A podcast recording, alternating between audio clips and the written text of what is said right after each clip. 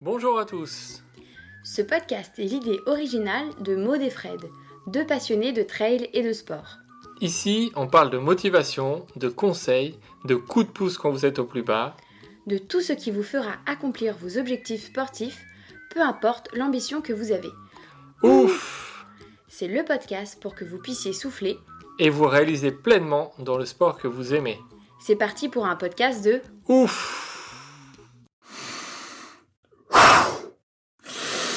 Ouf, c'est fou qu'on a retourné. Le fou, c'est l'original, celui qui s'écarte de la raison.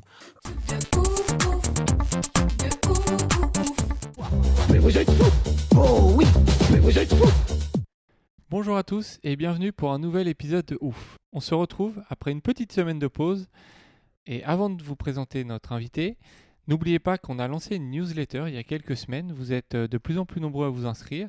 Alors n'hésitez pas pour ceux qui ne l'ont pas encore fait à aller sur notre site ouf.fr pour vous inscrire, pour euh, avoir des petits conseils de motivation, d'accompagnement, d'expérience qu'on a eu euh, dans nos voyages et dans nos courses. Voilà, ça peut intéresser chacun d'entre vous. Donc allez sur le site ouf.fr, rubrique newsletter. Quant à notre invité, on a eu l'immense plaisir d'avoir Eric Lavry. Bonjour Fred, bonjour à tous. Effectivement, on a eu l'immense plaisir d'interviewer Eric après sa traversée du GR10. Il a battu d'ailleurs le, le record. Eric, ce n'est pas que le GR10, c'est aussi un aventurier, un ultra-trailer. Il a fait énormément d'exploits, des choses de ouf, qu'on vous laisse découvrir avec plaisir dans cet épisode. Bonne écoute à tous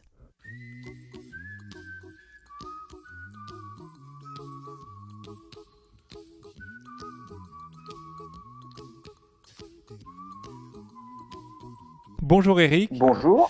Euh, on est, on est ravis de t'avoir dans notre podcast après ton, ton record euh, sur la traversée du, du GR10 il y a quelques, quelques semaines. 9 jours et 9h30. Une sacrée performance d'ailleurs. Bravo. Bravo à toi. Merci. Alors, on va, on va y revenir euh, juste après, mais avant, on aimerait que tu nous dises qui est Eric Lavry et d'où viens-tu? Ah, Et oui, oui, oui, alors Eric Lavry, il a, il a 40 ans. Euh, donc j'ai 40 ans, voilà. Donc euh, il y a eu quelques années, quelques belles années. Donc je suis euh, marié, et j'ai trois enfants. Donc j'habite dans le vignoble nantais. Donc euh, à plat pays, puisque c'est le département le plus bas de France. ah oui, exactement. ouais. Et euh, voilà. Donc, et comme euh, voilà, comme j'aime bien les défis euh, depuis tout temps, voilà, j'ai j'ai jonglé entre les sports depuis tout petit. Donc, j'ai toujours pratiqué la course à pied, qui est vraiment, euh, qui a vraiment été tout au long de mes 40 années mon, mon fil conducteur, mon fil rouge. Ouais. Donc, j'ai pratiqué l'athlétisme depuis tout petit, puisque mes parents étaient professeurs d'éducation physique et sportive. Ah, t'étais déjà dedans. J'ai erré sur les, les courses depuis, depuis tout petit. Après, j'ai fait un peu de tennis, puis je me suis mis au, au duathlon et au triathlon à l'âge de 16 ans. À 23 ans, j'ai fait mon premier triathlon longue distance, donc distance Ironman, puisque euh, à 23 ans, j'ai donc fait l'Embrunman, donc à Embrun. ouais. Mhm. Et euh, j'ai enchaîné après avec différents Ironman, dont deux fois l'Ironman d'Hawaï en 2004 et 2005. Et j'ai conclu euh, cette carrière entre guillemets de, de triathlète par euh, par le Challenge Kell de Roth, donc qui est un distance Ironman que j'ai réalisé en moins de 9 heures, avec notamment un, un marathon en, en moins de 3 heures, parce que je l'ai fait en 2h58, et euh, l'Ironman bouclé en 8h, en 8h57. Ah oui. C'est pas mal. Et donc, et donc, en fait, tu t'es euh, directement mis au, au triathlon. Est-ce que c'était par envie, par, euh, pour, euh, pour avoir une complémentarité dans les sports ou parce qu'il y a, y a des gens qui t'ont entraîné un petit peu dans cette discipline? J'ai toujours été donc coureur à pied euh, et, et je me suis mis au vélo Mhm. en fait euh, par un coup du hasard en, en 1996 à l'âge de 16 ans parce que euh, c'était pour moi le brevet des collèges. Même en 2000, en Ok. 94, pardon, en 1994, j'ai eu un accident entre les deux journées du brevet, un accident de mobilette où je me suis retrouvé euh, le, le- le pied dans le plâtre. Alors c'est un peu cocasse comme anecdote, euh, comme ça, ça peut paraître un petit peu sortir du contexte. Mais en fait, euh, ben, donc ça c'était fin juin et en juillet il y a le Tour de France et j'avais le jambe et j'avais la jambe dans le plâtre. Oui. Donc euh, je suis resté tout le mois de juillet euh, dans le canapé à regarder le Tour de France. Donc je me suis pris de passion pour, pour le cyclisme et pour Miguel Indurain du coup, puisqu'en 1994 c'était ah c'était les grandes années victoire sur le Tour de France. Donc, donc voilà, et ça m'a vraiment motivé. Donc au mois d'août, j'ai eu ce, ce, plâtre qui a été retiré. Je me suis mis au vélo. Et donc, euh, j'ai fait euh, deux années de cyclisme, mais qui ont vraiment pas, euh, pas payé parce que j'avais pas du tout la technique du cyclisme, de frotter, voilà, de prendre les risques et tout ça. J'ai toujours été un petit peu, mmh un petit peu peureux dans le peloton, donc j'ai jamais, j'ai jamais percé. Donc, je me suis mis au, duathlon du coup en, en 1996. Et, et, du coup, par la suite, naturellement au triathlon, qui était pour moi une discipline assez attrayante. Euh, le triple effort. Hein, donc, je me suis mis à la natation, euh, bon, sans grande réussite, mais en progressant quand même un petit peu. Euh, et je me suis mis au triathlon. Ça m'a vraiment tout de suite plu. J'ai toujours eu un affect aussi pour les, disciplines d'ultra endurance, voilà, d'endurance longue, puisque alors je fais un, un, feedback. En fait, en 1989, donc à l'âge de 9 ans, mon père qui coachait un, un club d'athlétisme, tous les ans faisait un test d'une heure sur piste à ses, à ses coureurs. Et en, à l'âge de 9 ans, alors mhm. que j'avais 9 ans, il, m'a proposé, il m'a pas forcé du tout, hein, mais il m'a proposé de, ben, de, participer à 7 heures sur piste, comme ça, pour, la découverte. Simple, simplement. voilà. Et en fait, de, de mes 9 ans, donc euh, tout à fait innocent, j'ai répondu oui, avec plaisir. J'ai toujours aimé courir des longues distances et tout ça, donc j'ai répondu oui. Et du coup, je me suis retrouvé sur la piste de Coutances, donc dans la Manche, de là où je suis originaire. Euh, me suis retrouvé sur cette piste de Coutances à, courir 7 heures sur piste, accompagné euh, bah, de tous les athlètes qu'entraînait mon père. Et, euh, et j'ai réalisé 11 km 320 à l'âge de 9 ans et 6 mois. Ah ouais donc, voilà. Ah, c'est assez dingue, à, moins voilà, de 10 ans. C'était des, plutôt des bonnes prédispositions pour l'ultra-endurance à ce jeune âge. Ouais. Mais, mais voilà, et j'ai toujours poursuivi dans, cette, dans cette voie de la course à pied, et de l'ultra-endurance. C'est pour ça que, voilà, naturellement, je me suis mis au triathlon, qui était euh, euh, le sport d'endurance euh, à l'époque, qui, était, qui était plutôt en, phase de développement et, en vogue. Donc, c'est vrai que ça m'a beaucoup, beaucoup attiré. Et, et donc, j'ai enchaîné sur, sur de l'Ironman par la suite en 2000, à partir de 2003, donc à l'âge de 23 ans. D'accord. Donc au final, une famille sportive qui t'a mis un petit peu là-dedans et un accident un petit peu qui t'a euh, mis dans le, dans le triathlon par la Un accident voilà, de mobilette euh, tout, tout bête qui m'a, qui m'a fait prendre goût au, cyclisme. Comme quoi? Et c'est vrai que depuis, euh, c'est vraiment important cet accident parce qu'on se rend compte que la vie est faite vraiment de détails. Parce qu'en fait, cet accident m'a permis de me mettre au mmh vélo. Et, et, actuellement, même maintenant, le cyclisme, enfin le vélo sur route reste vraiment la part la plus importante de mon entraînement en termes de volume je m'entraîne beaucoup plus à vélo qu'en course à pied. Et, et, pour moi, c'est quelque chose de mhm. très très important, notamment habitant en plaine et faisant des, bah, notamment des trails de montagne où, euh, qui nécessitent puissance euh, et, et, endurance. Et c'est vrai que pour ça, le vélo est, est, un très bon exercice, tout en se préservant physiquement et, mentalement pour des efforts de course à pied. Tout à fait. Merci la mobilette alors. Merci la mobilette. Merci surtout la voiture qui m'est rentrée dedans parce que j'étais même pas en tort. C'était sur un rond-point. C'était un pot ah, en plus. C'était un policier à la retraite qui, qui m'a grillé la priorité, qui m'a rentré dedans. Donc c'est assez, euh, assez original. S'il écoute le podcast, euh, voilà, faut... merci à ce policier de t'avoir, t'avoir renversé au final. C'était une erreur d'inattention. Ouais. J'étais dans son angle mort, c'est pas non mm. plus. Euh, je, lui mets pas du tout la faute là-dessus. Il n'y a, a, aucun problème. Mm. ouais. euh, alors, du coup, comment tu t'es mis au trail? Est-ce que tu en, as eu marre de la rigueur du triathlon? Alors, j'ai fait mon dernier Ironman, donc comme je disais, en 2000, 2008. Euh, où j'ai atteint en fait mon objectif, puisque mon objectif était vraiment de passer sous les 9 heures. Et, euh, et, c'est tombé plutôt pas mal, parce que cette année-là, j'ai fait euh, un de mes premiers trails dans la, dans la région nantaise, là, le trail du vignoble, du vignoble nantais, sur lequel j'ai fait deuxième. Et le partenaire qui me suivait en triathlon est tombé vraiment sur un, au hasard sur un article de journal euh, où je faisais deuxième de ce trail-là. Et, euh, il m'a informé qu'il y a un, team euh, dans, sa marque qui, venait de se créer. Donc, il m'a proposé euh, ben, de, de, me proposer pour intégrer le team. Donc, je dis bah pourquoi pas? Oui, c'est quelque chose qui me plaît, qui me plaît beaucoup. Le trail, c'est la nature. Moi, j'ai toujours été proche de la nature. La course à pied, ça a toujours été mon fil conducteur. Des efforts d'ultra endurance, le trail était tout à fait dans cette lignée-là. Et puis, comme je l'ai déjà dit, voilà, cet aspect nature qui a toujours été important, puisque dans les années 2000, j'ai aussi fait euh, pas mal de, raids de raids d'aventure. Et c'est vrai que ça a toujours été pour moi euh, une attirance assez forte que, cet aspect d'évoluer en pleine nature. Donc j'ai dit oui, et en 2009, donc j'ai intégré ce, team. Euh, j'ai intégré ce team et ça a tout de suite marché puisque j'ai fait des, des, résultats au niveau national. Alors j'ai jamais gagné de course effectivement, euh, mais j'ai toujours fait des podiums en fait. Toutes les courses que je faisais, je faisais des podiums, soit deuxième, soit troisième. C'est pas mal pour bah commencer, oui. Oui. ça motive. C'était super et ça a évolué très très vite puisqu'en 2010, donc je fais le TTN, donc le Trail Tour national. Euh, donc sans gagner de course toujours, j'ai fait que des places de deuxième et de troisième, mais ça m'a permis, ça m'a permis d'être troisième du TTN et pour le coup d'être sélectionné en équipe de France de trail euh, pour le championnat du monde qui avait lieu euh, en, au Connemara en Irlande en 2011. On va revenir d'abord sur tes premières courses, la Diagonale des Fous notamment en 2009, donc où tu fais une quatrième place. Euh, nous, on veut savoir comment tu l'as vécu ce premier ultra qui n'est pas un des ultras les plus faciles du monde, hein, qu'on se le dise.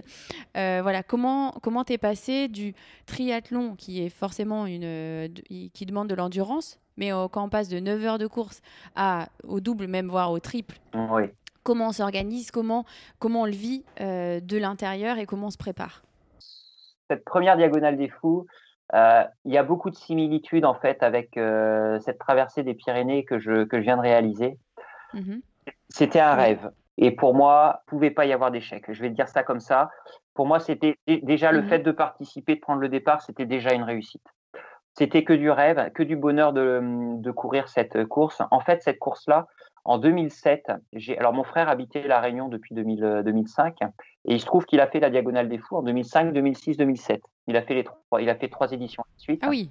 Ah, ah oui, il connaissait voilà. bien alors. Ouais.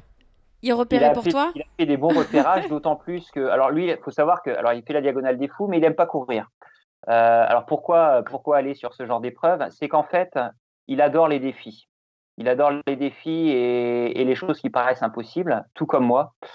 Donc, il l'a fait en, 2000, en 2005. Donc, sans aimer courir, il fait 90e. Ah oui.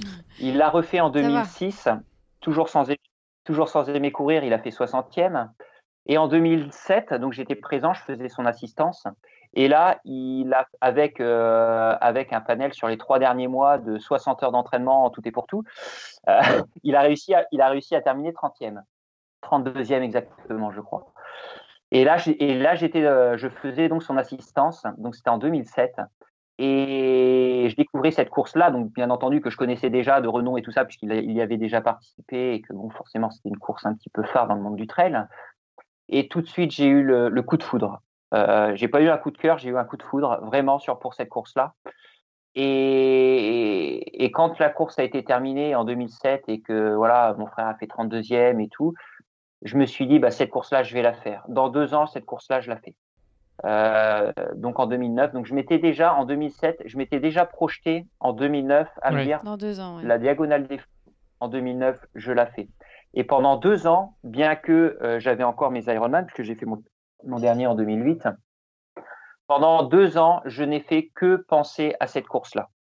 Pour moi, ça a été un fil conducteur pendant deux ans où je n'ai pensé qu'à cette course-là j'ai travaillé cette course-là, j'ai étudié les cartes pendant deux ans de, de, la Réunion, tant et si bien que quand j'ai pris le départ en 2009, euh, en octobre 2009 de la Diagonale des Fous, je connaissais, sans avoir mis les pieds une seule fois sur les, sur les sentiers euh, du parcours, je connaissais par cœur l'intégralité du parcours, tellement j'avais travaillé le parcours. Mais vraiment, vraiment. Et je me suis mis sur le départ de la Diagonale des Fous en 2009 je vivais pas une course, je vivais une aventure. Je vivais un défi, je vivais une aventure. C'est ce qui me plaisait au début dans le triathlon, ce que j'ai perdu un petit peu au fil des triathlons, notamment sur la fin où ça devenait plus compétitif, euh, plus euh, la, la, surenchère euh, au matériel. Mmh. ça, ça me plaisait moins dans le côté aventure. Et du coup, je me suis mis sur, sur cette diagonale des fous. Vraiment, sur le départ, j'étais là, je pars pour une aventure. J'ai toujours été passionné par ça. Hein. Donc, je pars pour une aventure, pour un défi, et, je me lance, je me lance, sans, sans préjugés, sans crainte, sans peur, avec euh, avec 100% de bonheur, et, je me lance dans cette dans cette aventure. Et pour moi, toute cette aventure, donc qui a duré, euh, donc c'était à l'époque plus court, hein, c'était 148 km de mémoire. Donc j'ai dû faire 23 heures et quelques de course, toujours de mémoire. Et pour moi, ça a été 23 heures de, pur bonheur, vraiment de pur bonheur. Euh, j'ai pas pris ça comme une course. Ça a été une surprise totale pendant toute la course. J'étais tellement dans l'euphorie et dans le bonheur que quand j'arrive à Piton Textor, c'était à peu près donc on passait par le volcan, par le, cratère à l'époque, enfin par par l'enclos du cratère du Piton de la Fournaise. Et quand on arrive à Piton Textor, donc juste après, c'était au 35e kilomètre, J'arrive au ravitaillement et là, j'entends des spectateurs qui disent Voilà le premier, voilà le premier. Moi, je pensais être 8, 9e, je pensais être bien classé, quoi. Je pensais être entre, 6, entre 7 et 10e. Mais là, on dit Voilà le premier, voilà le premier. Et là, j'arrive sur ce ravitaillement de Python Textor en, tête de course, en fait. En tête de course, alors que je m'y attendais vraiment pas du tout. Je n'étais même pas conscient que j'étais premier. Sans l'avoir voulu. Sans l'avoir vu du tout. Mais alors, ce qui est vraiment euh, assez comique, c'est que moi, j'avais tout prévu, en fait. C'était mon premier ultra et je voulais vivre cet ultra sans me déphaser par rapport à mon cycle biologique. Donc je me suis dit, bah, à ce moment-là, je vais faire mon petit déjeuner, à ce moment-là, je vais faire mon repas et tout ça. Et en fait, moi, Python Textor, je l'avais euh, anticipé comme étant le petit déjeuner. Je voulais faire mon petit déjeuner là-bas. Et toujours, dans le plaisir. Donc le plaisir, ça va jusque dans la gastronomie, entre mmh guillemets. C'est-à-dire qu'à Python Textor, mon frère m'attendait avec le bol de chocolat chaud, parce qu'à l'époque, je mangeais encore du chocolat chaud et, et du pain.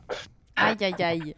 Et j'arrive, j'arrive. Non, pas aïe, aïe, aïe, c'était vraiment du plaisir. Non, mais je, je, rigole parce que, parce que Fred, il fait, il fait ça et moi, je, je, je suis euh, plus dans le salé et c'est vachement mieux. Enfin, mieux quand tu, quand tu te lances dans des longues distances, etc. J'ai changé depuis, bien sûr, ça je le fais plus du tout parce que parce que c'était vraiment ingrat. Enfin, je l'ai senti sur les courses, je vomissais à chaque course et tout ça. Ah bah ouais. Oh. mais, mais du coup, là, donc pas de chocolat chaud. Là, je l'ai vécu comme ça. C'est-à-dire que j'arrive à ce ravitaillement, mon frère m'attend mhm. avec le bol de chocolat chaud avec les croissants, tout ça. Donc en fait, ce qui était cocasse, c'est que j'arrive sur ce ravitaillement, je m'assieds, donc je m'assieds dans le siège qu'il m'avait préparé il me tend le bol de chocolat. Et là, il y avait deux, trois caméras. Bon, c'est la réunion, donc c'est forcément l'événement phare de l'année. Bah je m'arrête sur mon siège avec mon petit déjeuner, mon truc. Et puis, euh, c'était vraiment marrant, quoi. Parce que, alors, il y a eu deux, trois coureurs qui m'ont passé. Parce que ça reste quand même relativement serré encore à ce moment de la course.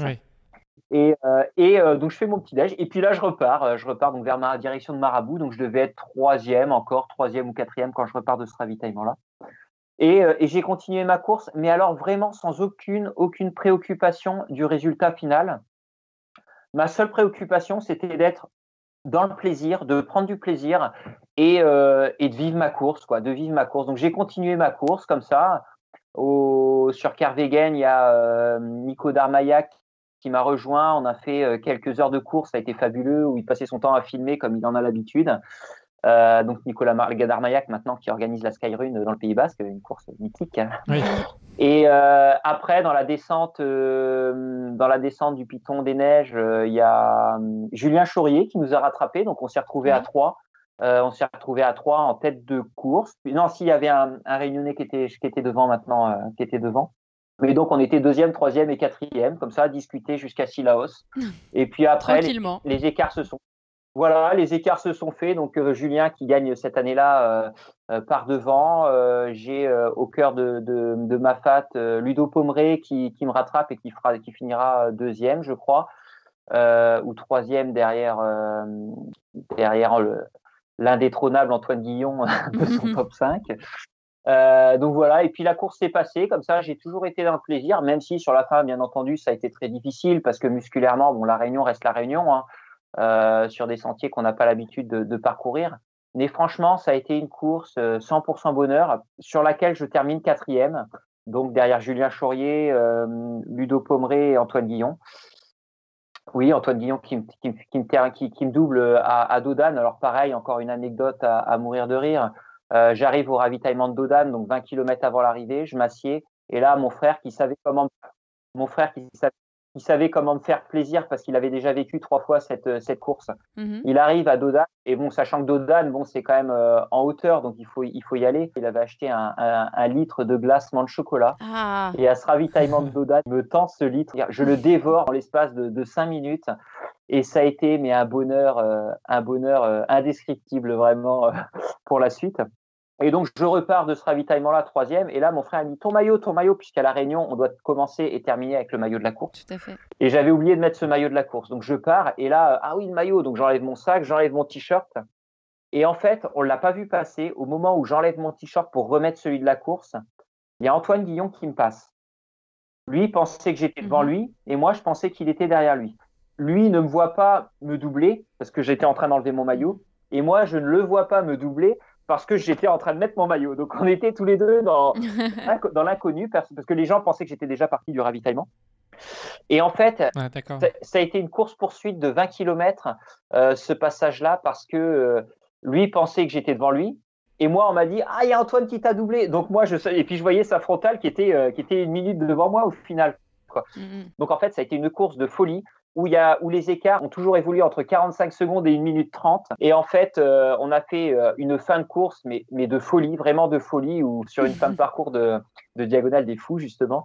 Et ça a été, euh, ça a été assez cocasse. Au final, il doit finir deux minutes devant moi, et donc lui troisième et moi quatrième. Mais ça a été, ça a été assez rigolo ouais, comme, comme événement. Et, et puis un, un excellent souvenir, bien entendu, puisque terminer quatrième à la Réunion pour un premier ultra et presque un premier trail, C'est pas mal. C'est c'est Ouais. une très belle place. C'est un rêve. Donc il m'a, il m'a donné Ouais. envie d'y retourner. Donc j'y suis retourné encore trois fois après.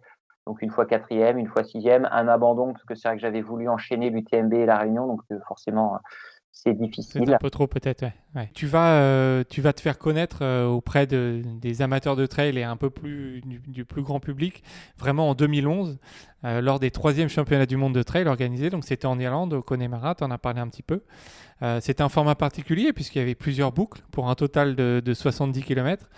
Alors toi, tu remportes la course avec une grosse bagarre euh, avec Jason Lutit. hein. Je crois il y a, là aussi ça joue à, une ou deux minutes. Tout à fait. On a envie du coup que tu nous racontes euh, cette course de folie. Ça fait quoi de déjà de courir pour un pays, pour son pays, et surtout de remporter la course? Est-ce que tu peux nous, nous, nous en parler un peu? Alors effectivement, c'était. Alors je vais déjà rappeler le contexte. Donc la course était un format très particulier. Alors déjà, les médias avant d'y aller, c'était euh, a été décrite comme une course roulante et peu technique. Bon, il s'avère, il s'avère, il s'avère en fait que donc on est au Connemara, donc dans des champs de tourbe. Donc la tourbe c'est euh, très humide, hein, comme euh, vous pouvez peut-être le savoir. Euh, et en fait, c'était un aller-retour. Cette année-là, c'était un aller-retour. Donc, euh, on avait deux bou- on commençait par deux petites boucles pour monter le Diamond Hill, qui était une montagne de 400 mètres de dénivelé. Donc, on commençait par deux fois 400 mètres de dénivelé. Au final, il y avait quand même 3000 mètres de dénivelé. hein, donc, voilà, c'est pas si roulant que ça. Et au niveau technicité, on avait une, une ascension au milieu du parcours où on était obligé de mettre les mains tellement c'était pentu. Euh, les descentes, je les ai faites en glissant sur les fesses tellement il y avait de pente et tellement c'était humide. Ah oui. À plusieurs reprises, j'ai ma jambe qui a disparu dans la tourbe. Mais Ah quand oui. je dis disparu, je me suis retrouvé à plat ventre sur la tourbe et ma jambe était complètement enfoncée dans l'eau. Alors la course en elle-même, enfin la préparation déjà, j'aimerais revenir là-dessus parce que en fait avant cette course-là, j'avais, comme je le disais tout à l'heure, jamais gagné une seule course de niveau national. Alors j'étais toujours sur les podiums, hein, quasiment Mhm. tout le temps, mais jamais j'avais eu ce, le, le- le gap de gagner la course parce que mentalement, voilà, psychologiquement, j'ai peut-être eu un, un blocage ou j'en sais rien. Bref, enfin oui, maintenant je sais que c'était un blocage. Euh, et en fait, euh, donc en, en novembre 2010, quand j'ai appris que j'étais sélectionné, donc l'entraîneur référent du team dans lequel j'étais, Pascal Balducci, je lui dis, euh, bah écoute, est-ce que ça te dit de partir pour le projet, euh, pour le projet et de m'entraîner pour euh, pour ce projet-là? Il me dit, bah écoute, euh, ouais, carrément, il y a, il reste neuf mois et tout. Donc en fait, avant, j'avais jamais eu d'entraîneur euh, spécifique. Hein, je m'entraînais plus ou moins tout seul. Bon, j'ai eu quelques entraîneurs, mais vraiment euh, de groupe, quoi. J'avais pas d'entraînement parti, d'entraîneur particulier. Et là, je me retrouve avec un entraîneur particulier. Donc déjà, c'était la première évolution Oui. euh, majeure. Et il se trouve que Pascal Balducci, donc mon entraîneur, il est euh, préparateur physique et mental. Donc en fait, il m'a préparé pendant neuf mois physiquement, effectivement, mais il m'a apporté quelque chose aussi qui, qui a bouleversé vraiment mon, mon approche du sport. Mhm. C'est qu'il m'a apporté de la confiance en moi. Euh, toutes les courses que j'ai faites en préparation de, ce championnat du monde, j'ai toujours eu des, problèmes, alors que ce soit gastrique, soit euh, mental, soit, enfin, soit matériel. J'ai eu plein de problèmes pendant toutes les courses de préparation. Mais je les ai intégrés. Et ce qui fait que pendant le championnat du monde, ben, ça m'a donné des leçons que je n'ai pas reproduites et du coup qui m'ont permis d'être meilleur. Et en plus de ça, lors de la préparation, donc Pascal euh, m'a apporté aussi de la confiance en moi, ce qui fait que quand je suis arrivé sur ce championnat du monde, alors déjà, euh, pour répondre à l'une des questions, le jour où j'ai su que j'étais euh, sélectionné, euh, déjà c'était un rêve. hein. Alors bien, C'était un rêve parce que porter la, la tenue de l'équipe de France, bah, c'est un rêve d'enfant, quoi. C'est le rêve de tous les de tous les enfants qui font du sport. Ouais. Porter Bah la- la- bien entendu, souvent c'est la tenue de l'équipe de France de foot, mais après, quelle que soit la discipline, que ce soit l'athlétisme, le basket, le hand, le, la natation ou n'importe quoi, on rêve quoi? On rêve d'être en équipe de France. Mhm. Alors il y a les Jeux Olympiques, bien entendu, mais avant, avant ça, il y a l'équipe de France. Ça m'a permis de rentrer en confiance. Pourquoi? Ça peut mettre de la pression, effectivement, et moi, ça m'a pas mis du tout de pression parce que mon Pascal m'a vraiment euh, inculqué ça pendant toute la préparation en me disant c'est que du bonheur maintenant. Mhm. Ton rêve, tu l'as atteint. Pour le- ton rêve, tu l'as atteint. C'est comme pour moi prendre le départ de la Réunion. C'est comme pour moi prendre le, le départ de cette traversée des Pyrénées. Ouais. Le rêve, il est atteint à partir du moment où on est sur la ligne de départ. Là, en l'occurrence, avec la tenue de l'équipe de France. Après, c'est que du plaisir. ouais. C'est que Ouais. du bonheur. Moi, en fait, sur cette ligne de départ du championnat du monde, le 11 juillet 2011, non, le 9 juillet 2011, pardon, le rêve, il était là, quoi. J'étais au départ de ce championnat du monde avec la tenue de l'équipe de France. Et pendant toute la course, en fait, j'ai jamais réalisé à quelle place j'étais, que j'ai été deuxième, que j'ai été troisième, premier euh, pendant la moitié du parcours. Pour moi, j'en étais même pas conscient parce qu'en fait, pour me motiver, j'avais juste à baisser la tête et à regarder ce qui avait marqué sur mon maillot Ouais. c'est euh, j'en ai les poils qui se dressent encore maintenant, c'est tellement fabuleux quoi. C'est quelque chose qui est, qui est- qui est unique. Et moi, j'ai été euh, vraiment euphorique toute la course. En plus de ça, j'ai eu la chance de bénéficier d'un entraîneur qui m'a apporté vraiment euh, ben, un entraînement spécifique et personnel. Et en plus, une approche mentale euh, qui m'a vraiment euh, décoincé quelque part et qui m'a permis vraiment de sauter le pas et de cette appréhension de me retrouver en tête d'une course. Et, et là, d'être en tête d'une course, bah, ça me faisait rien parce que j'étais dans le bonheur, quoi. J'étais dans le bonheur, pas d'être dans la- pas, pas d'être en tête de la course, mais d'être dans ce que j'aimais, d'être dans ce que j'aimais et d'être dans ce rêve de porter la tenue de l'équipe de France. Donc en fait, c'était effectivement que du bonheur. En équipe de France, il y a une ambiance de folie avec Patrick Bringer, euh, Thierry Breuil. euh, il y avait, euh, enfin, il y avait euh, Yann Curien, il y avait euh, Manugo. On était vraiment en osmose tous et, c'était vraiment du bonheur de tous évoluer ensemble euh, dans, cette course. Et on s'est retrouvés de temps en temps ensemble, on s'encourageait, on était vraiment euh, euphoriques. À un moment donné, on était euh, deuxième, troisième et quatrième avec Thierry et, Patrick. Donc Jason Loutit était en tête. Il y a eu cette portion entre le 40 et le 48e kilomètre où on longeait un lac. Donc c'était du chemin blanc, c'était tout plat. On a eu 8 kilomètres tout plat. Mhm. Et j'arrive au 40e kilomètre, j'avais 7 minutes de retard sur Jason Loutit. Donc j'étais encore avec Thierry et, et Patrick. Et là, j'arrive sur cette portion de plat. Donc qui pour moi était quand même quelque part un, un avantage parce que je suis quand même j'habite dans la plaine et j'ai des facultés de Ouais, vitesse pour un trailer qui sont bonnes quoi. Voilà. Mhm. Et là, je rentrais vraiment sur mon terrain de jeu. J'ai encore plus décomplexé. Je suis vraiment parti dans, dans une phase d'euphorie, de plaisir, de bonheur complet. Et là, je me suis mis à courir sur ces 8 km. Je regardais ma montre. J'étais entre, entre 17 et 18 km heure. Mhm. On est entre le 40 et le 48e kilomètre Ouais. quand même. C'est pas mal. C'est pas très rapide quand même. Et entre ce 40 et ce 48e kilomètre, ça, je m'en rappellerai toute ma vie. J'avais l'impression que rien pouvait m'arrêter, que ça avançait tout seul, quoi. C'était un, un, un élément fabuleux. Et à tel point que, au 48e kilomètre, quand on est revenu donc de cet aller-retour, j'ai mon entraîneur qui me dit, euh, enfin qui m'a dit après, après la course, ah ouais non mais Jason Loutit, on le voyait courir, mais il courait bien en plus. Pourquoi le en plus? C'est qu'en fait, je suis parti avec 7 minutes de retard, je suis arrivé avec une minute d'avance. Ah oui. Je lui ai pris une minute au kilomètre Ah, c'est énorme. sur ouais, du plat. Voilà, quand on connaît un petit peu les allures et tout ça en, en termes de minutes au kilomètre, une minute au kilomètre, c'est juste énorme. Bah, ce, ce- maillot t'a finalement euh, donné des ailes, hein, comme tu, tu le disais. C'était un rêve. euh. Il m'a vraiment donné des ailes. Ça a continué après, donc on, est retrou- on a retrouvé du dénivelé et tout, cette fameuse bosse, donc j'ai plus le nom, mais qui, qui était vraiment très très pentue. Je lui ai encore pris un peu de temps. Je lui ai pris, je crois, jusqu'à 5 minutes d'avance quand- au 60e kilomètre, à 12 km de l'arrivée. Mhm. Et puis sur la fin, on terminait par, euh, par de la piste, mais très vallonnée, mais c'était relativement droit, donc on voyait assez loin derrière. Et c'est vrai que je me rappelle sur ces 5-6 derniers kilomètres, donc tout à l'heure, on disait que l'écart était assez faible à l'arrivée. Mais en fait, je pense que je suis rentré dans ces 5-6 derniers kilomètres dans une autre phase où cette fin de course a été euh, peut-être un peu plus difficile parce que je me suis rendu compte, en fait. Mm. Ah oui. T'as T'as pris, conscience, ouais, ouais, de, de, de ce que tu étais en train de faire. J'ai pris conscience un petit peu de ce qui se passait, que j'étais en tête de la course et que j'allais gagner et que peut-être j'allais être champion du monde. Et alors là, euh, j'aurais pas dû y penser en fait. Ouais, c'est ça. Mais c'est dur, hein. c'est dur. Et là, ça rend la fin, le final beaucoup plus difficile. Et ça m'a déstabilisé un petit peu. Je le voyais même pas parce qu'avec les bosses et tout ça, donc je savais que j'avais de l'avance, que les kilomètres se réduisaient, qu'à mon allure, bon, ça allait. Et au final, voilà, je, je termine, euh, je vais pas dire en maîtrise, mais en, gérant plus ou moins cet écart que j'avais par rapport à lui, qui était, euh, qui était réduit. Effectivement, il doit rester une minute trente euh, ou deux minutes à l'arrivée. On, va revenir euh, maintenant sur, sur les autres courses que tu as gagnées, des grandes classiques ben, par la suite, comme la Saint-Élion, l'Éco-Trail de Paris. Tu as fait aussi des, des grandes places d'honneur sur des courses internationales, comme la sixième place à la Transvulcania en 2012. À nouveau, quatrième Oui. euh, au Grand Raid en 2012, la même année. Deuxième du Lavaredo en, en 2015. Sixième de l'UTMB la même année. Cinquième du Marathon des Sables en 2016, 13e du Mute en 2017 et 8e à l'UTMB 2018. On reviendra après sur les courses américaines. Qu'est-ce que ça t'évoque quand on te parle de toutes ces courses mythiques et de ces belles places que tu, euh, que tu as eues? Est-ce que c'était un rêve, encore une fois, ou est-ce que c'est quelque chose que, que tu visais? Comment tu, tu perçois tout ça? Alors, comment je le perçois bah, Ça me fait très très bizarre quand, euh, quand je me retourne vers le passé, parce qu'en fait, je me retourne assez, assez rarement vers le passé.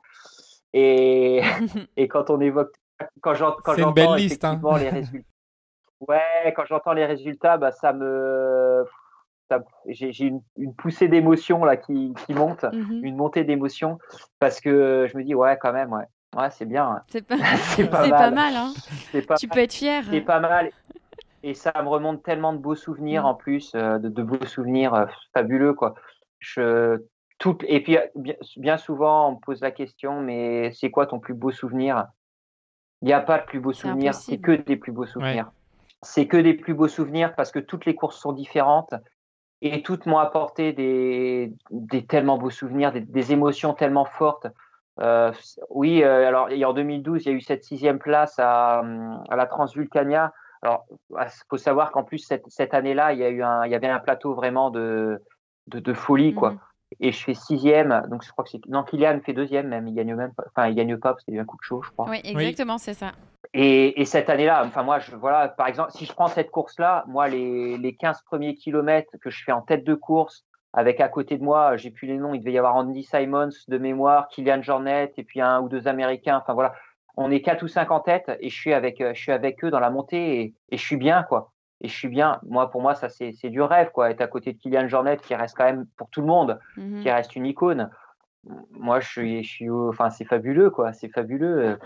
Il y a, quand on parle de l'éco-trail que j'ai remporté euh, aussi en 2012. L'éco-trail, c'est majestueux. On, au 11e kilomètre, on se retrouve dans une cité à moitié perdue. On ressort de la cité, euh, on était peut-être quoi, une vingtaine. On prend les devants sans forcément le faire exprès. J'étais à mon allure, quoi. Au 11e kilomètre, hein, je le rappelle, la course, elle fait 80 kilomètres Mhm. à peu près. Et, et je m'échappe et je fais 70 kilomètres tout seul en tête. Ouais. Euh, un truc de fou, Oui, quoi. tu t'imagines pas ça, ouais. J'étais bien, j'avais juste à maîtriser mon écart par rapport aux autres. En fait, de temps en temps, on m'annonçait les écarts. Quand il réduisait, je réaccélérais. Quand, quand, quand il rallongeait, je réduisais un peu l'allure. En fait, j'avais juste à maîtriser cet écart. C'était fabuleux. Et puis, il y a eu bah, la Saint-Élion en 2011. Oui, effectivement, c'est encore, encore un souvenir magistral. Mhm. Alors là, c'était avec Thierry Breuil. On se retrouve tous les deux à partir du 20e kilomètre. Et du 20e au 50e kilomètre, et on se rend coup sur coup. On fait des accélérations chacun notre tour pendant 30 kilomètres. C'est-à-dire que il accélère, il essaye de me lâcher, je reviens sur lui, j'essaye de le lâcher, il revient sur moi. On s'est tellement mis à bout qu'au ravitaillement du 50e kilomètre, euh, ça doit être Sainte-Marguerite, je crois, quelque chose comme ça, euh, on arrive à ce ravitaillement-là. J'en ai mis une dernière et il est parvenu sur moi. On arrive au ravitaillement, qu'on s'est tellement mis à bout que ce ravitaillement-là, deux kilomètres plus loin, il abandonne Ah, parce qu'on s'était mis, mais Ouais.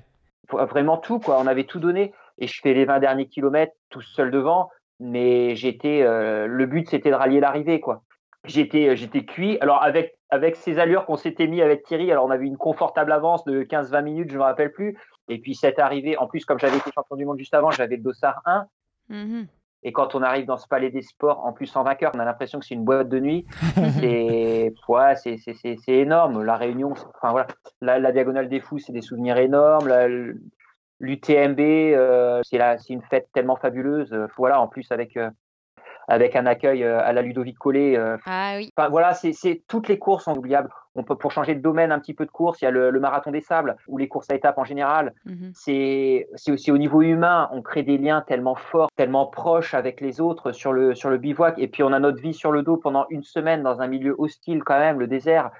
C'est, euh, ça change une vie. Mais, mais voilà, toutes les courses sont, sont, sont vraiment fabuleuses. C'est que des beaux souvenirs. Et, et c'est vrai que quand on se retourne un petit peu vers le passé, quand on me, quand on me rappelle un petit peu tout ça, oui, c'est beaucoup de souvenirs, beaucoup de fierté, et je m'en rends pas compte. Mais moi, j'ai tendance quand même plutôt à, à me tourner vers l'avenir tout le temps, me projeter, aller toujours dans, dans mes rêves. J'ai beaucoup de rêves que j'essaye, euh, voilà, que je mets tout en œuvre pour réussir. Alors, je les réussis pas tous, mais en tout cas, je mets tout en œuvre pour, et j'essaye d'aller toujours, euh, toujours de l'avant et de m'enrichir du passé, mais sans euh, y rester ancré, quoi. Oui, tout à fait, oui.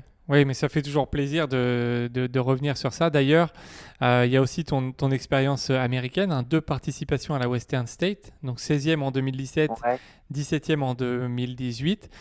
Qu'est-ce que ça fait euh, Raconte-nous en quelques mots euh, cette, cette, participation. C'est l'une des courses les plus mythiques au monde. Il fait 40 degrés dans, dans, la, dans, la, dans la fournaise. C'était comment tu as trouvé cette participation à cette course? Horrible. ah, là, il n'y a plus le mot plaisir, là. le rêve, il n'était pas là, on l'oublie, là. Si, si, le rêve, ça a été, je dis horrible, mais c'était du bonheur. Hmm. Horrible, enfin, horrible pour plusieurs, enfin, horrible, j'exagère un petit peu le terme. Mais en fait, ça a été difficile, dur, ça a été dur. Ça a été dur physiquement parce que c'est une course à laquelle on ne peut pas se préparer. C'est 50 degrés euh, sans un brin d'air et tout. On court avec des glaçons autour du cou, sur la tête et partout où on peut, tellement il fait chaud. C'est un, c'est plus une fournaise, c'est l'enfer. Mais c'est vraiment l'enfer à tel point que le, point le plus chaud, il s'appelle euh, Devil, Devil Stump. mais euh, le, le, le, plus du diable. Mais euh, c'est un rêve parce que c'est une course mythique. C'est un des plus vieilles ultras au monde. Euh, sur la trace des chercheurs d'or, en plus, ça fait toujours rêver. j'ai vécu un rêve parce que je l'ai fait. Alors, j'ai eu une déception parce que j'ai fait 16 et 17. Alors, sans vouloir être prétentieux, je pensais vraiment, et je pense vraiment que j'ai le potentiel pour faire bien, bien, bien mieux sur cette course-là, qui reste une course relativement roulante. Et moi, c'est vrai que c'est oui, c'est ton dans profil, mon, dans mon profil de coureur. Et j'ai toujours ce brin de déception de ne pas avoir pu faire mieux. Quand on voit que je fais sixième sur un UTMB alors que j'habite à Nantes et que je fais que deux fois cinq jours en préparation en montagne, euh, que je fais voilà, je fais moins de dix jours sur la, traversée des Pyrénées, je fais des trucs, euh, je fais quatrième à la diagonale des fous, un truc de mm. malade parce que je suis pas du tout technicien moi, et que là je fais 16e sur une course qui pourtant euh, pourrait me convenir à, la perfection quasiment, parce qu'en plus j'aime bien la chaleur. Pour autant, c'est une déception qui, s'efface avec la, fierté déjà d'avoir couru cette course-là, puis le bonheur d'avoir pu le partager avec ceux avec qui je l'ai partagé. La première année, j'ai un ami de Nantes qui est venu exprès pour faire mon, mon pacer, et, ça a été un souvenir inoubliable pour moi de l'avoir à mes côtés. Pour lui aussi, mais pas dans le bon sens du terme, parce que quand il m'a vu, quand je me suis retrouvé allongé à ses pieds, euh, en pleine nuit et que je suffoquais, ah il a commencé à, à, rentrer en panique. Mais forcément, maintenant je le prends avec le sourire. C'est vrai que ça a été, euh, voilà, ça a été des moments très difficiles physiquement, mais mais il y a ce bonheur de l'avoir terminé, de l'avoir fait en moins de 24 heures, parce que c'est un petit peu le, le deal mhm. là-bas de, de, faire le 100 miles euh, en moins de 24 heures.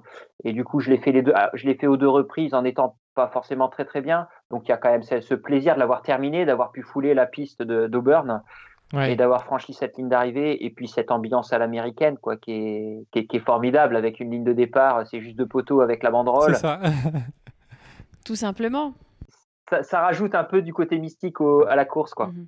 euh, une autre course euh, américaine que tu as faite et euh, que tu as remportée cette fois-ci, c'est la Grande Tour Grant. Donc c'est un ultra en étape de 270 km du côté du Grand Canyon aux États-Unis en six étapes. Alors, pour les auditeurs qui ne connaissent pas, est-ce que tu peux euh, leur expliquer à quoi ça ressemble un petit peu pour, euh, pour les faire rêver? Eh ben, vous voyez les westerns? Eh ben, on court dans ce paysage pendant sept, pendant sept jours. Parfait, nickel. Donc, c'est une course un peu comme le marathon des sables avec mhm. des bivouacs en autonomie complète. Donc, on a tout sur notre dos. Pour vous imaginer un petit peu, le premier bivouac, il est euh, au-dessus du Grand Canyon. Donc on est vraiment le bivouac et on a le bivouac et à 50 mètres on a les, le Grand Canyon qui est sous nos pieds, donc c'est un truc de malade. Et euh, pour une arrivée au Grand Staircase, donc c'est un autre euh, parc national mhm. américain qui est euh, dans l'Utah celui-là. Et, et, on traverse des paysages de western pendant sept jours avec qui changent tous les jours, qui évoluent tous les jours. On traverse différents parcs nationaux qui sont magnifiques.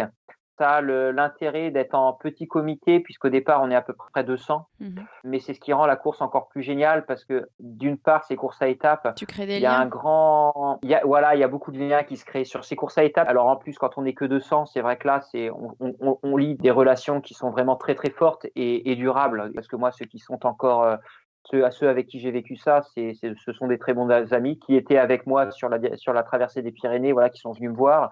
Là, j'ai mmh une autre personne, euh, un Corse, qui s'appelle Christophe Santini. C'est un aventurier. Mmh hein, il s'apprête à, traverser l'Antarctique euh, l'année prochaine. C'est son projet qui m'a invité euh, à participer en septembre prochain avec lui au Raid Corsica. donc voilà, ça, c'est pour, tout ça pour dire que ça crée vraiment des liens, qu'il y a beaucoup d'échanges et, et d'amitié.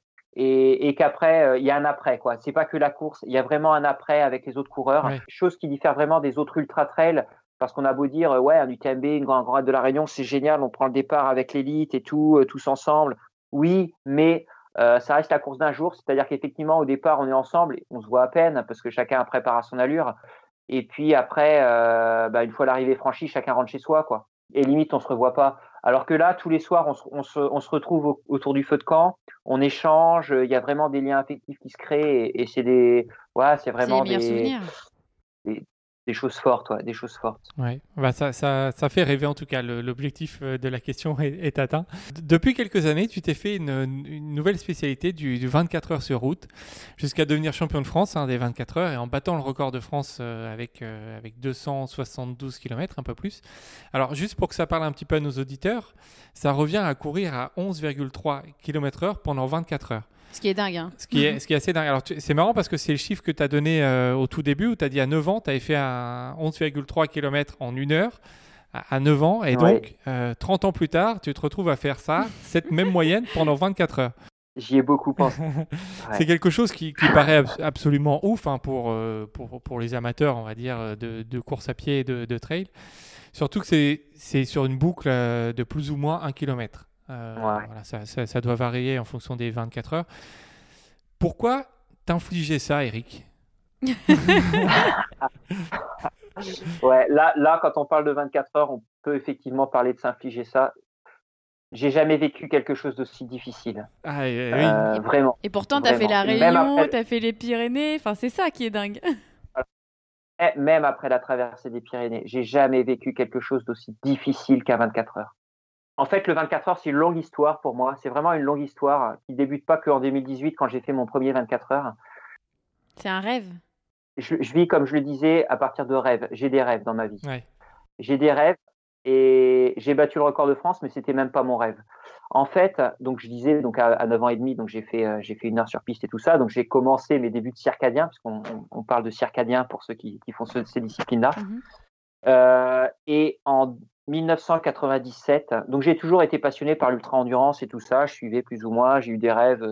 Euh, à l'époque, quand j'étais étudiant, j'avais même fait une carte, une carte du monde où j'avais fait un circuit qui faisait tout le tour du monde euh, à parcourir en courant. Alors ça, je l'ai jamais fait, mais bon, pourquoi pas un jour. Ah, on a eu, on a euh, eu en podcast d'ailleurs, euh, juste une petite parenthèse, on a eu Serge Girard qui a fait le tour du monde en courant, mais vraiment en courant. Je, je pense que tu connais. Oui, oui, oui, je suis ce qu'il fait. Ouais, c'est, je trouve ça, je trouve ça génial aussi de vivre sa passion comme ça. C'est, c'est formidable. Et puis ouais, il a fait des trucs de fou qui sont, qui sont inspirants. C'est top. Et euh, ouais, donc en fait, en 1997, j'ai, j'ai suivi. Et là, il y a, y a un homme qui porte bien son nom, qui s'appelle Kouros, Yanis Kouros, un grec ah à l'époque, puisqu'il s'est fait après naturaliser australien. Et en 97, il bat le record du monde sur piste de 24 heures. Il fait 303 km 506. Là, je le connais au mètre près. Hein. Ah, tu le connais, ouais. Je le connais au mètre près, mais c'est ouais, je le connais au mètre près, mais c'est pas anodin parce que ça m'est resté euh, dans la tête le jour où il bat son record du monde. Il dit, ben, celui qui battra mon record du monde, il n'est pas encore né. Bon, forcément, j'avais 17 ans. Moi, ça m'a ah, tout de suite. Ah J'adore ça. J'adore ça. Et depuis ce jour, je me suis dit, un jour, je ferai, enfin, je ferai tout, je ferai tout pour m'y, pour, pour, pour, le, pas pour m'y attaquer, pour le battre. Ah oui. Parce que je pense que pour réussir à faire des choses, c'est comme le moins de 10 jours sur la traversée des Pyrénées, il faut être convaincu qu'on peut le faire. Et moi, je suis convaincu que pour faire du 12,6 km heure pendant 24 heures, moi, ça m'a jamais fait peur et j'ai toujours été convaincu que je pouvais le faire. Donc, en fait, mon rêve, c'est ça. Mon rêve, c'est ça. Et ça m'a trotté. Donc, je l'ai toujours eu dans un coin de ma tête, hein, dans une petite case de ma tête. Ça a toujours été rangé dans un tiroir, ce côté 24 heures. Alors, je me suis mis au triathlon, euh, à l'Ironman, je me suis mis au trail, à l'ultra trail, aux courses à étapes. Donc, j'ai jamais eu l'opportunité réellement de, faire un 24 heures. Même si, même j'ai été euh, inscrit sur un 24 heures. Et je vais vous raconter l'anecdote parce qu'on en, on en a parlé tout à l'heure de ce grand raid de la Réunion 2009. C'est que, en fait, avant de faire le Grand Raid de la Réunion en 2009, normalement, je m'étais inscrit pour le 24 heures de un 24 heures à Saint-Mexan. Mmh je m'étais inscrit et il devait avoir lieu euh, avant le 24, avant le, la, la, la, diagonale des fous. Et il se trouve que j'étais blessé, donc j'ai pas pris le départ. Mais du coup, j'ai tout, euh, tout donné pour le, la diagonale des fous. Oui. Et puis en 2018, donc j'avais fait l'UTMB, donc où je fais une huitième place, donc j'étais euh, pareil aux anges. Hein, pour moi, un, un, top 10 pour quelqu'un qui habite en plaine. Tout à fait. ouais. quelqu'un qui habite en plaine et qui fait un top 20, euh, il y en a pas des, il y en a pas 20. hein. C'est vrai. il suffit de les compter sur les doigts d'une main et encore même sur les doigts d'un doigt. J'ai fait ça et du coup je me suis dit bah après la saison, il y avait le championnat de France qui était en octobre, je me suis dit bah je vais le tenter, ça a toujours été un rêve de faire un 24 heures. Allez, je vais me lancer dessus même si c'était un petit peu ambitieux parce que deux mois après l'UTMB, euh, forcément ça laisse quand même un petit peu de Oui, traces. c'est sûr. ouais. Et il se trouve que ce championnat de France à Albi en 2018, eh ben, je le remporte avec 254 km et, et je sais plus combien de mètres. Je le remporte avec une performance A, donc ce qui en athlétisme représente le plus haut niveau. Mhm. Je termine euh, allongé par terre, je suis même pas capable de me tenir debout, donc je suis champion de France. J'ai jamais vécu quelque chose d'aussi difficile que ce 24 heures en 2018. C'est-à-dire qu'à partir de la 18e heure, donc il reste encore euh, 6 heures derrière, 6-7 heures, à partir de la 17e heure même, je me serais allongé par terre, je me relevais plus quoi. Pendant ces 7 heures, j'ai continué à avancer, j'ai continué à faire près de 75 km, alors que j'étais même pas capable de tenir debout. C'est juste le mental qui m'a porté pendant ces 7 heures.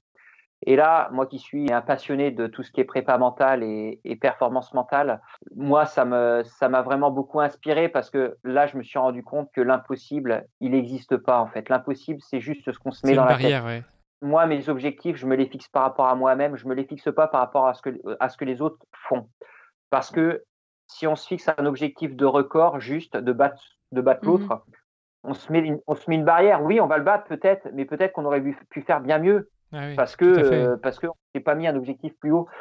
Et hum, et, et là donc euh, bah, c'était, je me suis vraiment rendu compte de ça euh, sur ce 24 heures. Donc étant champion de France, j'ai été sélectionné pour le championnat du monde qui a eu lieu l'année d'après. Donc forcément j'ai signé des deux doigts. Reporter la tenue de l'équipe de France, Et oui, comme je le disais tout à l'heure, c'est un rêve et ça se refuse pas. Voilà, c'est quelque chose de, tellement fabuleux, euh, voilà, de, porter, de, de représenter son pays. C'est donc euh, donc j'y suis allé, mais j'y suis allé avec des avec un, réel objectif. Et là, je me suis dit minimum c'est 270 km minimum. Je savais même pas quel était le record de France. Donc pour mémoire, maintenant je peux le dire, il était de 268 km 6, je crois. ouais. Mais moi, j'étais parti sur 270 km. Voilà, dans un premier temps, sachant que je me mettais pas de limite et que mon objectif euh, optimal, mon rêve, c'est vraiment le record du monde de 303 Mhm. km. Donc, je me suis préparé pour. Alors, la préparation a pas été, a été loin d'être parfaite, hein, parce que j'ai eu plein, de- j'ai eu quelques pépins physiques et tout. Mais j'ai toujours été convaincu de, de ma performance et de ce que je pouvais faire. Je suis parti sur ce 24 heures hyper serein, conscient de ce que je, que je- de ce que je savais faire, de ce que je pouvais faire, malgré les, les pépins physiques pendant la préparation. Je suis parti à une vitesse qui, aux yeux de tous les circadiens, euh, paraît, paraît, paraît complètement euh, aberrante. Parce que je pars à 13,5 en fait, je pars à 13,5 km heure sur mon 24 heures. Simplement. Ça paraît aberrant pour beaucoup. Pour moi, non, ça ne l'est pas. Pour moi, c'est ma stratégie de course. Et on aura beau continuer à me dire, euh, tu devrais partir moins vite, je continuerai à partir à l'allure qui, pour moi, me semble bien. Mhm. Parce qu'en fait, les autres, ils sont pas dans ma, ils sont pas dans ma tête et, et ils savent pas comment moi je, je réagis et comment je fonctionne. Et, et moi, j'ai besoin euh, de partir à ça. Et quand on me dit, tu devrais partir à, à te contenter de partir à 12 et demi, moi, dans ma tête, je me dis, euh, je leur, je leur réponds pas forcément, mais je me dis, ouais, mais si je pars à 12 et demi, c'est pas possible. Parce que moi, mon rêve, c'est de faire 12,6 de moyenne. Donc, si je pars à l'allure que je, à, à une allure inférieure à ce que je veux faire en termes d'allure moyenne, ça va pas le faire. ouais. Donc moi, c'est pour je pars à 13,5 parce que je reste convaincu et je et, et je vais le faire, je vais battre le record du monde. Donc euh, Ah, c'est une annonce, hein, c'est une annonce officielle. c'est prétentieux, mais je pense que pour réussir, il faut lancer des défis, il faut se convaincre de ce qu'on f- ce qu'on doit faire. Et moi, si je veux le faire, si je veux aller à ce rêve-là, il faut que j'en sois convaincu. Et c'est pour ça que je dis je vais le battre. Il ne faut pas dire je peux le battre ou, Mhm. ou j'aimerais le battre. Parce que ça, déjà, ça veut dire qu'on n'est pas sûr de soi. Et si on n'est pas sûr de soi, on ne peut pas le faire. Donc si je dis pas je vais le battre, je le battrai jamais, c'est sûr. Je sais pas si, euh, si je sais, je sais pas si ma logique, enfin si ma non, démarche. c'est c'est- c'est Oui. clair, on a, on a bien compris. En tout cas, c'est ton mode de fonctionnement. Et d'ailleurs, c'est ce qui t'a poussé à faire un petit peu toutes les courses, toutes les aventures que tu t'es lancées, notamment, et là, on va, on va y revenir, ce fameux record euh, du GR10 et euh, donc cette traversée des Pyrénées euh, que tu viens de- juste de finir. Alors, euh, pour les auditeurs qui ne connaissent pas en fait la longueur de ce chemin, on va rappeler le, le kilométrage, c'est 900 km et 55 000 mètres de dénivelé positif et négatif, hein, bien entendu. Rassure-nous, c'était un pari ou euh, là encore une fois, c'est un rêve? C'était un rêve. On le sait, on le sait. Depuis le début, tu, tu n'as fait qu'en parler. Non, non, mais c'est euh, blague à part. euh, comment tu te dis à un moment donné, je me lance, euh, je fais la traversée du GR10 et pourquoi pas euh, une autre traversée, mais pourquoi celle-ci en particulier? Alors c'est un projet. euh, ouais, je vais essayer, je vais essayer de pas, pas pas pas faire tout dans les détails, sinon ça va durer longtemps. Mais en fait, c'est un projet. c'est ouais. Un projet que j'ai en tête depuis 18 mois. C'est-à-dire depuis février, mars 2019, je l'ai déjà en tête. Mhm. Donc en fait, quand j'ai fait le championnat du monde de 24 heures en octobre dernier, moi j'étais, enfin je l'avais déjà en tête et pour moi c'était déjà un, un rêve que j'allais euh, sur lequel je partais. hein. Donc ça m'a trotté dans la tête, voilà machin. Et c'est quelque chose que je prépare vraiment intensivement, mais vraiment intensivement depuis euh, depuis euh, octobre dernier, depuis le championnat du monde, depuis que le championnat du monde est terminé en fait. Même depuis euh, un petit peu avant le championnat du monde, mais bon ça c'est anecdotique. Pourquoi ce défi? En fait, bon j'ai beaucoup de personnes qui m'inspirent énormément euh, des personnes plus de ce monde ou qui le sont encore. Alors, euh, qui sont plus de ce monde, j'ai notamment Émile Zatopek. Bon, il y en a d'autres. Et puis, euh, sinon, il y a Mike Horn euh, qui, qui m'inspire beaucoup parce qu'il va faire des choses qui paraissent impossibles. Et moi, ça m'inspire parce que euh, beaucoup- on, on se met trop de limites, effectivement. Et moi, j'avais envie de partir sur de l'aventure. C'est toujours ce qui m'a inspiré. Je me suis mis au trail parce que justement, il y avait ce côté aventure, après à l'ultra trail, après aux courses à étapes, toujours parce que voilà, il y avait ce côté aventure. Et les, et les ultra trails, oui, ça me plaît toujours, j'en ferai toujours certainement. J'avais envie de vivre une aventure et quelque part de mettre un terme qui me, qui me plaît par rapport à ça, c'est devenir entre guillemets adventure runner pour le mettre euh, à l'anglaise, coureur aventurier. Et pour moi, c'est quelque chose que je pouvais pas faire sur un parcours comme le GR20 ou, un, ou quelque chose qui fait, je dirais, jusqu'à 300 km, où ça reste pour moi la course d'un jour. Mhm. Il peut y avoir des phases de sommeil, bien sûr, surtout sur des 300 bornes, mais ça reste la course d'un jour dans le sens où c'est le côté euh, sportif, physique, peut-être qui prend plus le pas sur le défi, sur l'aventure globale. Moi, ce que je voulais vivre, c'était quelque chose où il n'y avait pas que le paramètre, euh, où, où il y avait plusieurs paramètres qui rentraient en ligne de compte, c'est-à-dire le, le, le paramètre physique, bien entendu, ça on peut pas faire outre, mais a- où le paramètre mental était euh, prépondérant, où il pouvait y avoir le paramètre sommeil, où il y avait le paramètre nutrition, où il y avait le paramètre logistique, où il y a le paramètre staff, encadrement, où il y a le paramètre suivi aussi, euh, Météo puis, euh, aussi, ouais. le paramètre partage aussi, qui pour moi est, est fondamental. Voilà, moi je voulais que ce soit multiparamètre et que ce soit pas juste sur un record de quelques heures. C'est pas péjoratif du tout, bien entendu. hein. Mais quand on fait le quand on fait le GR20 qui se court en 30-35 heures, ça reste la course d'un jour. On va peut-être dormir une heure, mais c'est tout. Donc en fait, c'est vraiment un paramètre où euh, voilà, faut faut être gestionnaire dans son effort, mais ça reste l'effort avant tout. Et moi, je voulais vivre une expérience plus longue mais je voulais vivre une expérience qui soit pas trop longue pour que, que ça puisse être mis en place assez facilement quand même, parce que après un GR5, enfin une transalpine, c'est-à-dire euh, faire Mhm. 2500 km sur euh, sur 45 jours, c'était trop long à mettre en place. Donc en fait, le GR10 bah, était vra- en- entré vraiment dans cette euh, dans ce créneau-là, puisque là pour le coup c'était une dizaine de jours. Je reviendrai sur le, le temps que je me suis fixé. Et puis c'était pas loin, c'était ça restait en France ça représentait quelque chose. Et moi, pour moi, c'est vraiment important que ça représente quelque chose. Alors, ça peut être historique, ça pourrait très bien être le Saint-Jacques de Compostelle ou n'importe quoi d'autre, hein, ou, mar- ou le, comment dire, la route de la soie ou, ou autre. Euh, ou alors, il fallait que ça représente quelque chose géographiquement. Moi, j'adore la diagonale des fous parce qu'on traverse l'île. J'adore le, le Mhm. tour du Mont Blanc parce qu'on fait vraiment le tour du Mont Blanc. Et là, la traversée des Pyrénées, on part de la Méditerranée pour arriver à l'Atlantique en traversant toute une chaîne de montagnes. Ouais, Moi, ça, me parle. sens, ouais.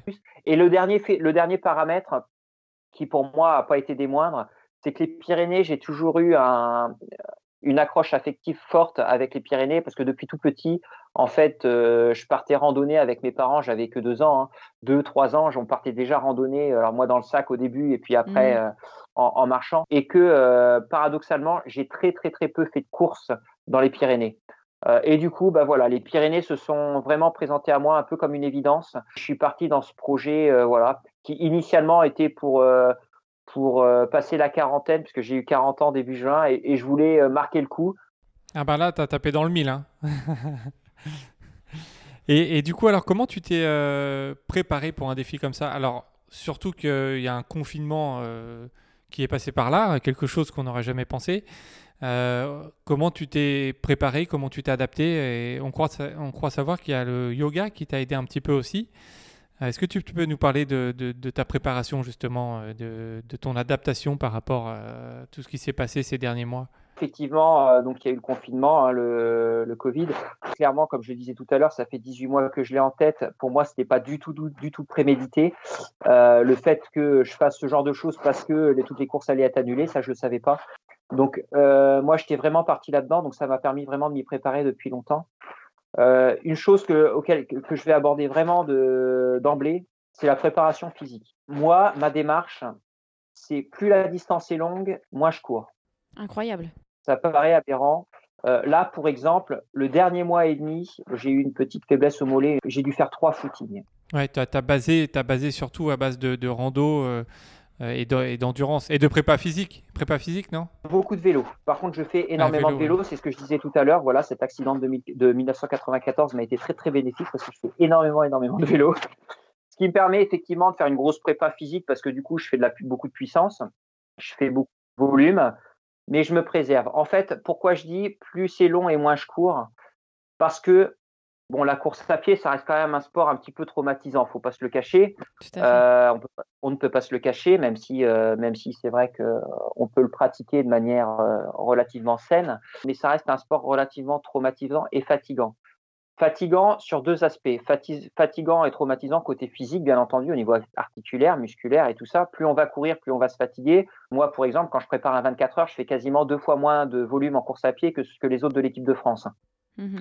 Euh, je m'entraîne beaucoup à côté. En fait, donc ça permet de se préserver physiquement, donc d'arriver sur la course frais physiquement, tout en étant préparé parce qu'on fait euh, des sports euh, moins traumatisants comme le vélo, comme le renforcement musculaire, comme le yoga, j'y reviendrai, comme beaucoup de choses. Et le deuxième aspect, c'est que ça permet aussi de se, pré- se préserver mentalement. Et pour moi, ça c'est fondamental. Quand j'arrive sur une course ou sur un objectif comme le GR10, qui n'est pas une course à proprement parler, mais qui est un objectif en tant que tel, moi, l'idée, c'est d'arriver frais dans ma tête et d'arriver avec une grosse force et une grosse envie. Mhm. C'est-à-dire que quand j'arrive, j'ai envie de courir parce que pendant plusieurs semaines, j'ai quasiment pas couru quoi.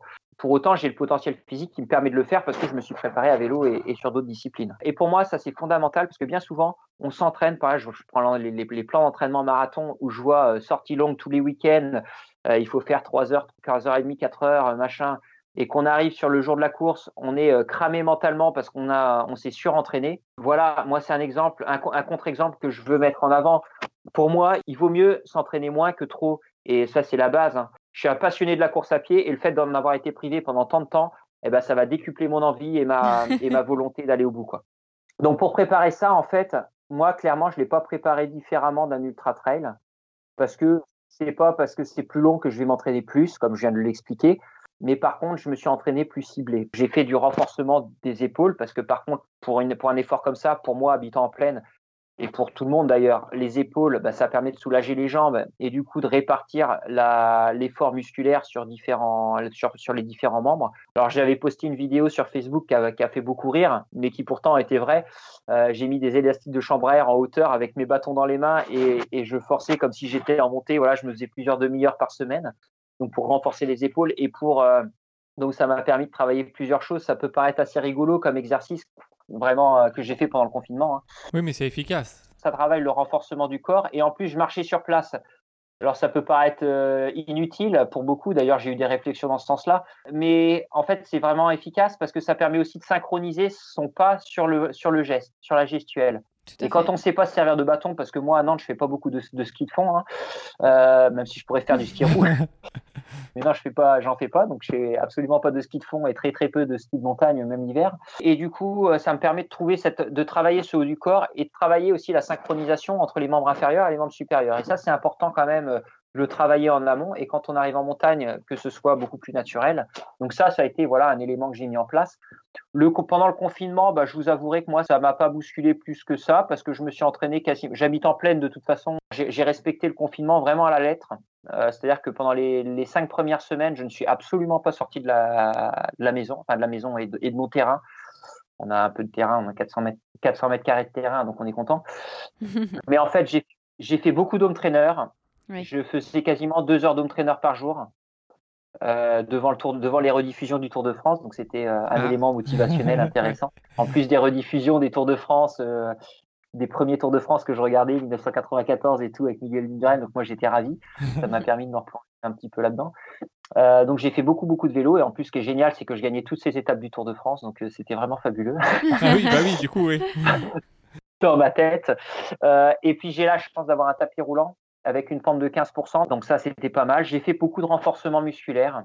Et puis, une chose que j'ai découverte cette année, c'est le running yoga. Donc, je, suis maintenant euh, enseignant running yoga, running yogi. Donc ça, c'est quelque chose qui m'a beaucoup apporté parce que même si effectivement, je cours quand même maintenant depuis pas mal euh, d'années et que j'ai un certain niveau, j'ai beaucoup appris. Je ne connaissais pas du tout le yoga et le fait de faire cette formation, bah, ça m'a permis de prendre conscience, bah, de, de conscientiser mes mouvements et, et, de courir en conscience de, de, mon corps et de ma respiration, de la synchronisation entre la respiration et les mouvements du corps, mmh. de tout ça, et d'être plus efficace dans mes mouvements, même dans ma respiration, même si euh, c'est des choses que je faisais plutôt pas mal, hein, parce que sinon je serais jamais, j'aurais jamais fait ce que j'ai fait en termes de résultats. Mais vraiment, ça m'a beaucoup apporté. Et, et j'en ai fait, c'est vrai que j'ai beaucoup travaillé là-dessus, euh, là-dessus pendant pendant le confinement, mais pas que, hein, même après. Et, et, et, même pendant, j'y ai pensé même pendant le JR10 euh, avec des exercices de respiration, avec euh, de la conscientisation justement des mouvements pour trouver du relâchement dans des hum, parties du corps qui n'avaient pas forcément besoin d'être en contrainte. Donc c'est relâcher ces parties du corps pour, euh, pour trouver euh, des ressources supplémentaires et s'économiser quelque part. Donc euh, voilà. Mmh ouais. Et c'est vrai que ça m'a ça m'a beaucoup apporté. Ouais. On est le dimanche 5 juillet, il est 18h. Tu t'apprêtes à, à partir sur ce GR10 qu'est-ce que tu te dis juste 30 secondes avant de partir voilà, sur cette distance euh, complètement impensable? La dernière heure, ça a été la plus difficile. Ouais. Euh, et pour la rendre moins difficile, ce que je me suis dit, jusqu'à la dernière, jusqu'à la dernière seconde, je vais partir pour mon footing du dimanche soir. ah oui Petit footing. Ouais. ouais. C'est bien, ouais. tu as trompé Même ton si... esprit un peu. Ouais, ben oui, parce qu'en fait, euh, quand on a jamais, quand on part sur quelque chose qu'on n'a jamais fait, bah forcément, et quelque part, ça fait peur, même si on en rêve. Même si, pour mmh. moi, c'est un rêve de faire cette aventure, de vivre, de vivre cette expérience de fou, euh, de fou, parce que moi, je suis un gros dormeur, je dors minimum 8 heures par nuit, et là, je me retrouve, enfin, ah oui. je, je, me, je pars pour faire 4 heures par nuit en faisant 18-19 heures de, de, sport par jour. Ouais. C'est un truc de malade, et ça sur une dizaine de jours. Donc, c'est quelque chose conscient, d'incohérent, de fou, quoi. Donc, ouais, pour, pour passer ce, ce, gap juste du départ, je me dis, bon, bah, je pars pour mon footing, et puis, puis voilà, quoi. Après, euh, bon, euh, je pars pour mon footing. Sauf que c'est un footing que je, que je compte pas m'arrêter tout de suite, mais je pars pour mon footing, voilà, comme si je partais pour une heure et demie. Ouais. Donc voilà, c'est un peu l'idée de départ. Euh... Mmh. Mais ça a été difficile parce que, comme je le dis, on part sur quelque chose qu'on connaît pas plein d'inconnus. Et justement par rapport à toutes ces inconnus alors une partie de la préparation que j'ai pas j'ai pas soulevée et qui est pour, pourtant fondamentale qui est pourtant la partie de la préparation la plus importante qui est la préparation organisationnelle de l'aventure. Oui. c'est ce qui m'a permis de faire ce que j'ai fait. C'est toute l'organisation les dix mois qui ont précédé c'est pas ça n'a pas été dix mois de préparation physique. Ça a été dix mois avant tout de préparation mentale mais aussi de préparation organisationnelle. C'est-à-dire voir à peu près quelles étaient mes étapes, même si je savais pertinemment qu'elles n'allaient pas être ce qu'elles étaient, pas ce que j'avais prévu, mais de découper à peu près le parcours pour déjà le visualiser, visualiser le parcours, visualiser ce qu'il allait m'attendre, visualiser les endroits où potentiellement je pouvais m'arrêter, euh, travailler sur le sommeil, donc c'est-à-dire que bah, pour travailler sur le sommeil, je pouvais pas travailler en tant que tel dessus, mais me rapprocher de personnes qui avaient déjà fait ça pour avoir un peu leur ressenti, pour savoir mmh. Qu'ils avaient éprouvé, les difficultés éventuelles, éventuellement si s'ils n'avaient pas éprouvé de difficultés. Moi, il y a notamment Thierry Priou qui est sur Nantes, qui a fait la Transpyrénéa. qui m'a beaucoup, beaucoup appris là-dessus. Il y a des chercheurs de l'université de, de, Toulouse qui travaillent sur le sommeil. Euh, Philippe Cabon et, Xavier Préta qui m'ont beaucoup apporté là-dessus. Je suis en partenariat avec Sodebo que je connais très bien et notamment euh, je connais donc du coup très bien Thomas Coville qui est le skipper du maxi trimaran Sodebo. Donc qui dit skipper euh, au long cours puisqu'il a battu le, record du Tour du Monde il y a quelques années. Il travaille sur le sommeil. Oui, c'est important. Oui, Enfin voilà, il m'a beaucoup apporté par rapport à ça. J'ai, je me suis inspiré des exemples qui ont marché mais qui n'ont pas marché aussi, enfin qui ont échoué malheureusement. Euh, je vois l'année dernière euh, Pascal Blanc a tenté l'aventure. J'ai vu un peu ses retours d'expérience. Ça m'a beaucoup apporté sur euh, ce qu'il fallait faire ou ce qu'il fallait pas faire. Il fallait plutôt éviter. Et du coup, je me suis vraiment inspiré de tout ça. Donc ça a été vraiment un gros, gros, gros travail. C'est une étude de projet, quoi. Hein. Donc on va vraiment travailler tous les aspects en profondeur pour les appréhender le mieux possible quand on sera, quand le départ sera donné, quoi c'est un travail organisationnel au niveau, au niveau de la, aussi au niveau de la nutrition. Donc là, je disais, j'étais en partenariat avec Sodebo, euh, qui, qui, sont euh, avec Thomas Coville. Ils m'ont fourni tous les plats lyophilisés pour l'aventure. Ça paraît anodin, mais c'est des plats, des lyophilisés qui sont faits par un diététicien, nutritionniste, qui sont élaborés et réalisés par les, les cuisiniers de chez Sodebo et après lyophilisés par une entreprise spécialisée, mais qui sont faits à la base pour Thomas Coville, qui est quand même un sportif de haut niveau et du coup qui a besoin d'un apport calorique énorme, surtout quand il est dans le Grand Sud. Euh, donc c'est des plats qui sont vraiment adaptés par rapport à l'effort que je vais faire et ça c'est pas anodin non plus. Il faut vraiment le travailler en amont pour le sommeil, puisque j'en ai parlé, c'est de travailler sur comment gérer le sommeil. Oui, c'est une chose sur les phases de sommeil. Donc moi, je suis parti sur deux phases complètes de, sommeil plus une petite sieste la journée, ce qui a été euh, super. Mais c'est où aussi dormir, comment dormir? Oui, oui, oui. C'est euh, moi, pour moi, il fallait que je dorme dans le camping-car parce que j'avais plus de confort, donc le sommeil allait être plus, plus régénérateur, et que ça, c'était hyper important qu'il fallait que je dorme dans les vallées. Pourquoi dans les vallées? Bon, déjà parce que le camping-car y avait accès, mais aussi parce que j'étais en moins, moins haute altitude. Et le fait d'être en moins haute altitude, on dort mieux, que quand on est en altitude, même si on s'acclimate. Que, euh, enfin, voilà, c'est vraiment énormément d'aspects qui sont, qui sont à gérer. C'est euh, dans l'aspect organisationnel, c'est s'entourer aussi.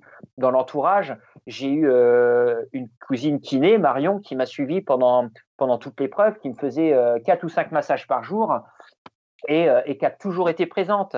C'est euh, organiser bah, la recharge des batteries, euh, des balises GPS, du téléphone, de la montre. C'est le ravitaillement, les changements de mes flasques à eau dans le sac, des changements de mes sandwichs, de tout ça. Ça, il faut que, l'assistance, il faut, le travailler avec l'assistance. C'est beaucoup de travail aussi. Bah, je parlais de l'entourage, c'est j'ai eu euh, la chance d'avoir euh, Didier Lannes qui m'a accompagné pour le suivi météorologique. Alors Didier Lannes, il, suit, euh, il suivait entre autres Martin Fourcade et quelques, quelques cyclistes. Voilà, donc c'est mhm. quelqu'un qui a de l'expérience, qui est très qui est très compétent dans le domaine de la météorologie. En amont, il me donnait un petit peu les prévisions, les prévisions d'enneigement notamment et, et, météo. Et, le, et pendant toute l'épreuve, il envoyait deux fois par jour ou trois fois par jour, il envoyait des bulletins météo à mon assistance pour savoir la météo qu'il allait faire en haut des sommets ou à tel point. C'est hyper important parce que moi, ça permet de m'habiller en conséquence. Ça permet de me dire, à, à Gourette notamment, ça a été le cas. À Gourette, il y a eu un orage qui est passé. Ah ben, il y a un orage dans, dans 10 minutes et eh ben plutôt que de partir de partir euh, en prenant un orage dix minutes après, ben, j'en ai profité pour avancer ma sieste d'une vallée. Du coup, j'ai fait ma sieste pendant l'orage. je m'en suis fait un deuxième après, mais que je ne pouvais pas éviter. Et, mais malgré ça m'a permis d'en éviter un. Euh, ça m'a permis, de, de, me fixer, un, comment dire, une cabane pour m'abriter quand j'ai eu mon premier orage euh, en Ariège voilà, c'est vraiment des éléments qui sont, euh, qui sont hyper importants. Euh. Bah, c'est plein, de, plein de petits détails en fait, mais c'est qui, qui, font que ça réussit ou que ça ne réussit pas. C'est un travail organisationnel hyper important qui se travaille en amont et qui est, euh, et qui est fondamental. Enfin, si on peut le faire en se disant tiens demain je vais aller faire GRD, je prends mon sac et j'y vais. Si on peut très bien se le dire. Mmh mais mais non, mais non. Moi pour faire ce que j'ai fait moins de dix jours, c'est qu'il y a eu tout ce travail là en amont, c'est qu'il y a eu tout ce suivi pendant la course et qu'il y a eu tout ce travail organisationnel qui est, qui est, énorme et ça on s'en rend pas forcément compte quoi. Et, et c'est vraiment hyper hyper important quoi. Notamment dans les contacts dans les contacts que j'ai eu j'ai eu Guillaume Artus. Ah bah oui. euh, oui on l'a eu, on eu en podcast euh, qui, euh, qui est très bon en planification parce que pour sa vie alpina il a mis il a mis cinq ans pour pour se préparer Et c'est ça, c'est ça. Et lui, bon, euh, alors du grand public, il est malheureusement peut-être pas assez connu parce qu'il fait des trucs de fou aussi. Et, il a notamment le record euh, de la traversée des Pyrénées en autonomie complète par, le HRP. Bon, il y a plein, il y a plein de variantes après, hein, mais par le HRP. Mais il a plein d'autres records, notamment le record du GR5. voilà, il a beaucoup de, choses. Il a une expérience de fou. Euh, et en autonomie complète. Et il m'a, il m'a apporté énormément aussi. il m'a apporté de son expérience. Et, voilà, c'est tout ça qui se travaille en amont et qui permet vraiment de réaliser une belle performance. Et c'est pas en claquant des doigts qu'on arrive à ça, quoi. Et c'est et, pas que en se préparant physiquement qu'on arrive à ça non plus. Bien au contraire, c'est tout ce qu'il y a autour qui est limite plus important que la prépa physique. Oui, oui c'était important. Ouais. Et on, imagine du coup que tu avais prévu un plan de course, hein, tu l'as dit avant, avant le départ, une date à laquelle tu espérais arriver.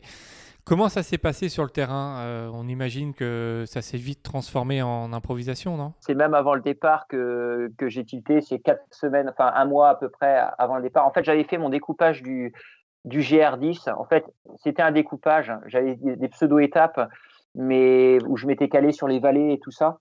Je me suis rendu compte que ça allait pas pouvoir être tenu euh, parce que mes étapes étaient, euh, étaient vraiment disproportionnées. Alors la première, effectivement, je voulais faire une longue étape, mais après, elles étaient disproportionnées et je me suis rendu compte que voilà. Après, ça m'a permis quand même de visualiser le parcours et de me donner une idée de découpage de, de mes étapes, de me fixer un plan d'avancée quand même malgré tout de mes étapes et quelque part des objectifs, euh, des objectifs à atteindre minimum, quoi. Mmh pour pouvoir euh, arriver euh, dans, mon, dans l'objectif que je m'étais fixé euh, d'une dizaine de jours. Et alors, tu as parlé donc des personnes qui t'entouraient, qui t'ont suivi pendant, pendant ce, ce GR10. est-ce que ta famille, elle t'a suivi sur cette course et est-ce qu'elle te suit voilà, dans, dans toutes tes, tes, aventures un peu folles? Oui, clairement, quand je me lance un objectif, c'est complètement conjointement, bah, déjà avec ma femme et ma famille. Tu as deux enfants, c'est ça? Trois enfants? J'ai trois enfants. Alors, pour euh, répondre à la première question, oui, ils étaient présents sur la, sur la traversée. Mhm. J'ai ma femme qui me faisait, qui était mon interlocutrice, mon interlocutrice principale. Euh, j'avais deux, mes deux grands enfants aussi. Bon, la troisième était un petit peu plus trop jeune, mhm. mais du coup, j'avais les deux grands enfants. J'avais une cousine donc qui était la, qui était ma et euh, mes parents aussi qui m'ont accompagné tout au long de l'aventure, plus des amis. Et c'est vrai que pour moi, c'est hyper important. Alors, mes parents sont pas forcément toujours là, mais c'est vrai que c'est toujours motivant d'avoir de les avoir euh, sur, sur, le bord. Après, ma femme est toujours là. Et c'est vrai que bon, ça fait 20 ans qu'on est ensemble. Elle me connaît euh, sur le, sur le bout des doigts. Et, et c'est vrai que c'est pour moi fondamental de l'avoir parce que, bon, déjà, le fait d'avoir son aval pour faire quelque chose, bon, c'est quand même mieux dans un couple et dans une famille quand euh, tout le monde va dans la même direction. Et la deuxième chose, c'est qu'elle est toujours à me faire les ravitaillements, elle me connaît parfaitement. Là, sur les dix jours, en fait, c'est comme sur un ultra, bien, enfin, bien vite.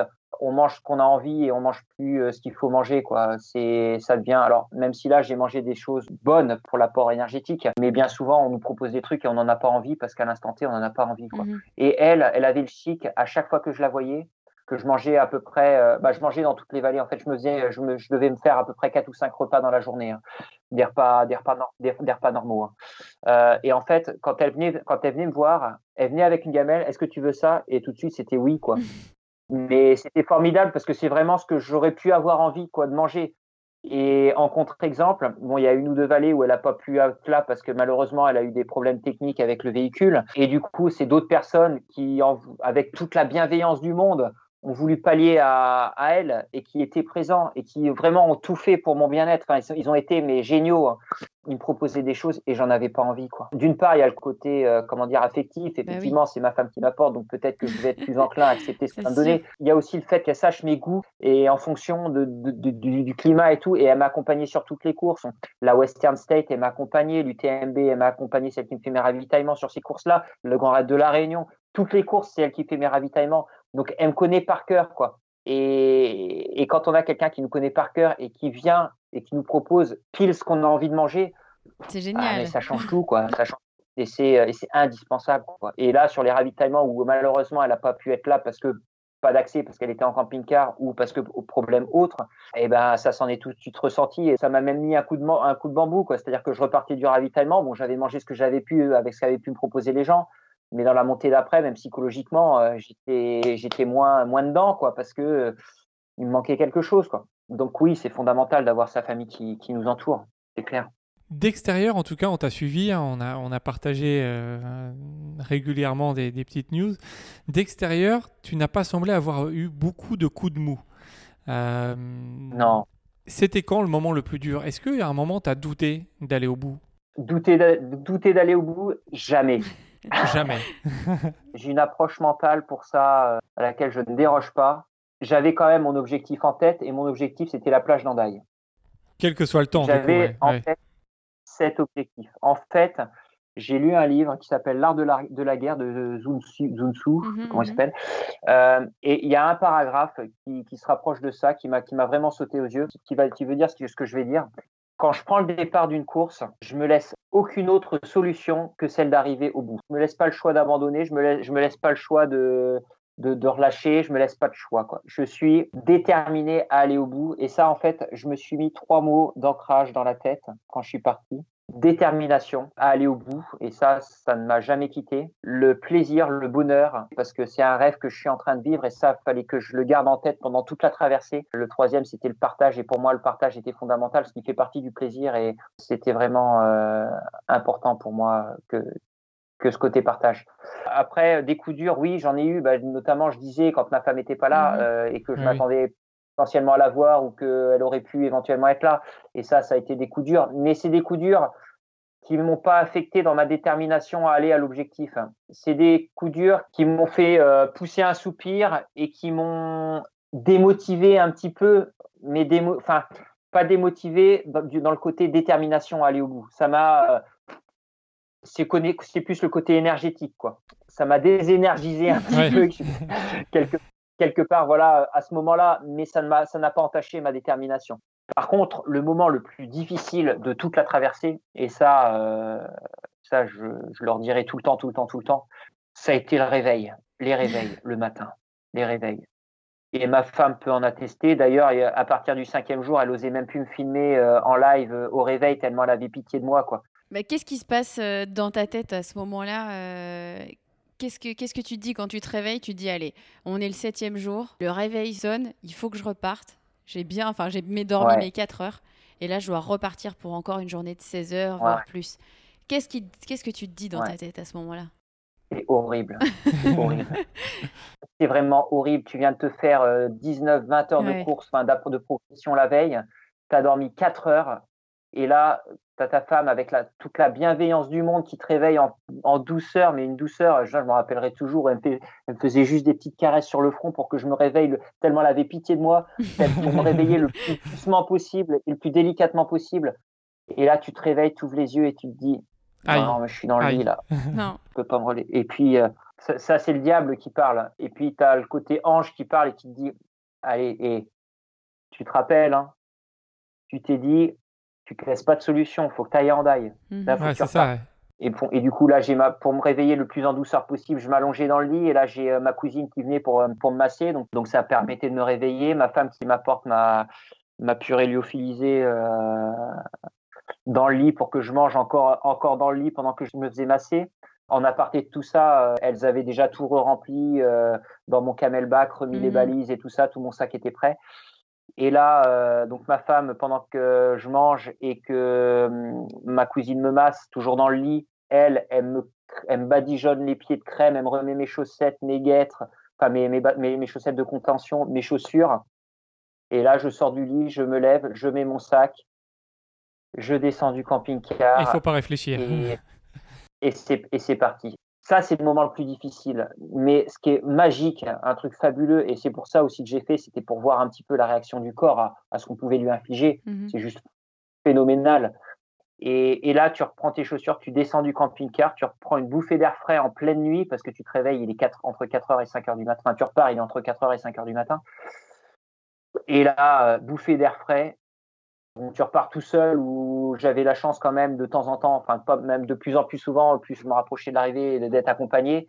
Et là, tu repars avec, même une fois, euh, des matins, j'étais avec une dizaine de personnes quoi, au départ. Hein. C'était fabuleux. Moi qui adore le partage et qui pousse, c'était fabuleux. Et là, tu repars et tu fais euh, une foulée et ça y est, t'es reparti. Tac. T'as enclenché. Tu des doigts. t'es reparti, c'est enclenché, t'es réveillé, t'es à fond dedans, t'es es en prise, t'es plus fatigué et, et là t'y vas. Et c'est un truc de folie quoi. Tu reprends ta première foulée et c'est comme si euh, la nuit elle est oubliée ou reparti. Et c'est reparti, reparti pour une ouais, journée. C'est assez dingue. ouais. C'est vraiment. C'est assez dingue. Alors, Eric, quand on te dit que tu as, traversé les Pyrénées en Ouais. 9 jours et 9 heures Ouais. et, et 30 minutes, qu'est-ce que tu te dis dans ta tête? C'est c'est pas rationnel. Non, bah si, je me dis j'ai rempli mon objectif. C'est ce que tu Ouais. te dis à ce moment-là? J'ai rempli mon objectif. Je suis hyper heureux, bien entendu. euh, mais ça, je l'ai été pendant toute la traversée parce que je l'ai dit une fois et puis ça vient pas de moi. hein, c'est bouddhiste, mais c'est pas c'est pas le but qui est important, c'est le chemin, quoi. Et franchement, pendant tout, toute la traversée, mais ça a été un tel bonheur, mais un tel bonheur de de voir ces paysages. En plus, j'ai eu une chance exceptionnelle. En neuf jours et demi, en neuf jours et 9 heures, j'ai eu 1h30 de pluie. C'est tout. Incroyable. Ouais, ça, ça on, on peut pas prévoir ça. hein. C'est un truc de malade. Ouais, c'est ça. et des paysages mais de malades, de malades, des de fous, des couchers, des levées de soleil, mais ça peut paraître basique. Et puis à la limite, on va dans les Pyrénées, on va se faire un lever de soleil, on peut voir la même chose. Mais c'est tellement décuplé parce qu'on sait ce qu'on fait, on sait l'effort qu'on produit. Et quand on vit ça, on se dit, désolé pour les termes, mais putain, je l'ai mérité, quoi. Je suis allé les chercher, quoi. J'en ai les larmes aux yeux t'as- qui me montent là tellement ça me ça me prend au trip, mais rien que d'y penser. mais Bah, tu peux être trucs- fier, tu peux être fier. c'est des trucs fabuleux. Il y a ça, et puis il y a le côté partage. Quand je vois euh, l'émulation que ça a créé, le nombre de gens qui sont venus me voir, euh, ça y est, j'ai ma première larme qui coule. C'est, j'ai eu un, un moment en Ariège. Enfin, j'en ai eu plusieurs. Je vais en citer deux trois parce que franchement, c'est des choses qui pour moi ont été tellement fortes. Ouais. Euh, Il y en a eu beaucoup, hein, beaucoup. Je, tous ceux qui sont venus me voir, mais je les remercie du fond du cœur. Ça a, des mo- ça a été des moments magiques à chaque fois, quoi. Mais en Ariège, il y a eu Nahuel Passera, euh, qui est un, un très bon trailer, hein, qui organise notamment la Pika Pika et qui est, qui est ariégeois, et qui est venu m'accompagner. Et, et d'ailleurs, il, était, il connaît tout là-bas, il connaît tout, et il était ravi parce que je lui ai fait découvrir des sentiers qu'il connaissait pas. et, et il était heureux comme tout. Et à un moment donné, il était en terre connue, il dit Ah, il y a un, un refuge que je connais euh, un peu plus loin là, est-ce que tu veux un coca? Il dit Bah ouais, mais j'ai pas de sous sur moi, quoi.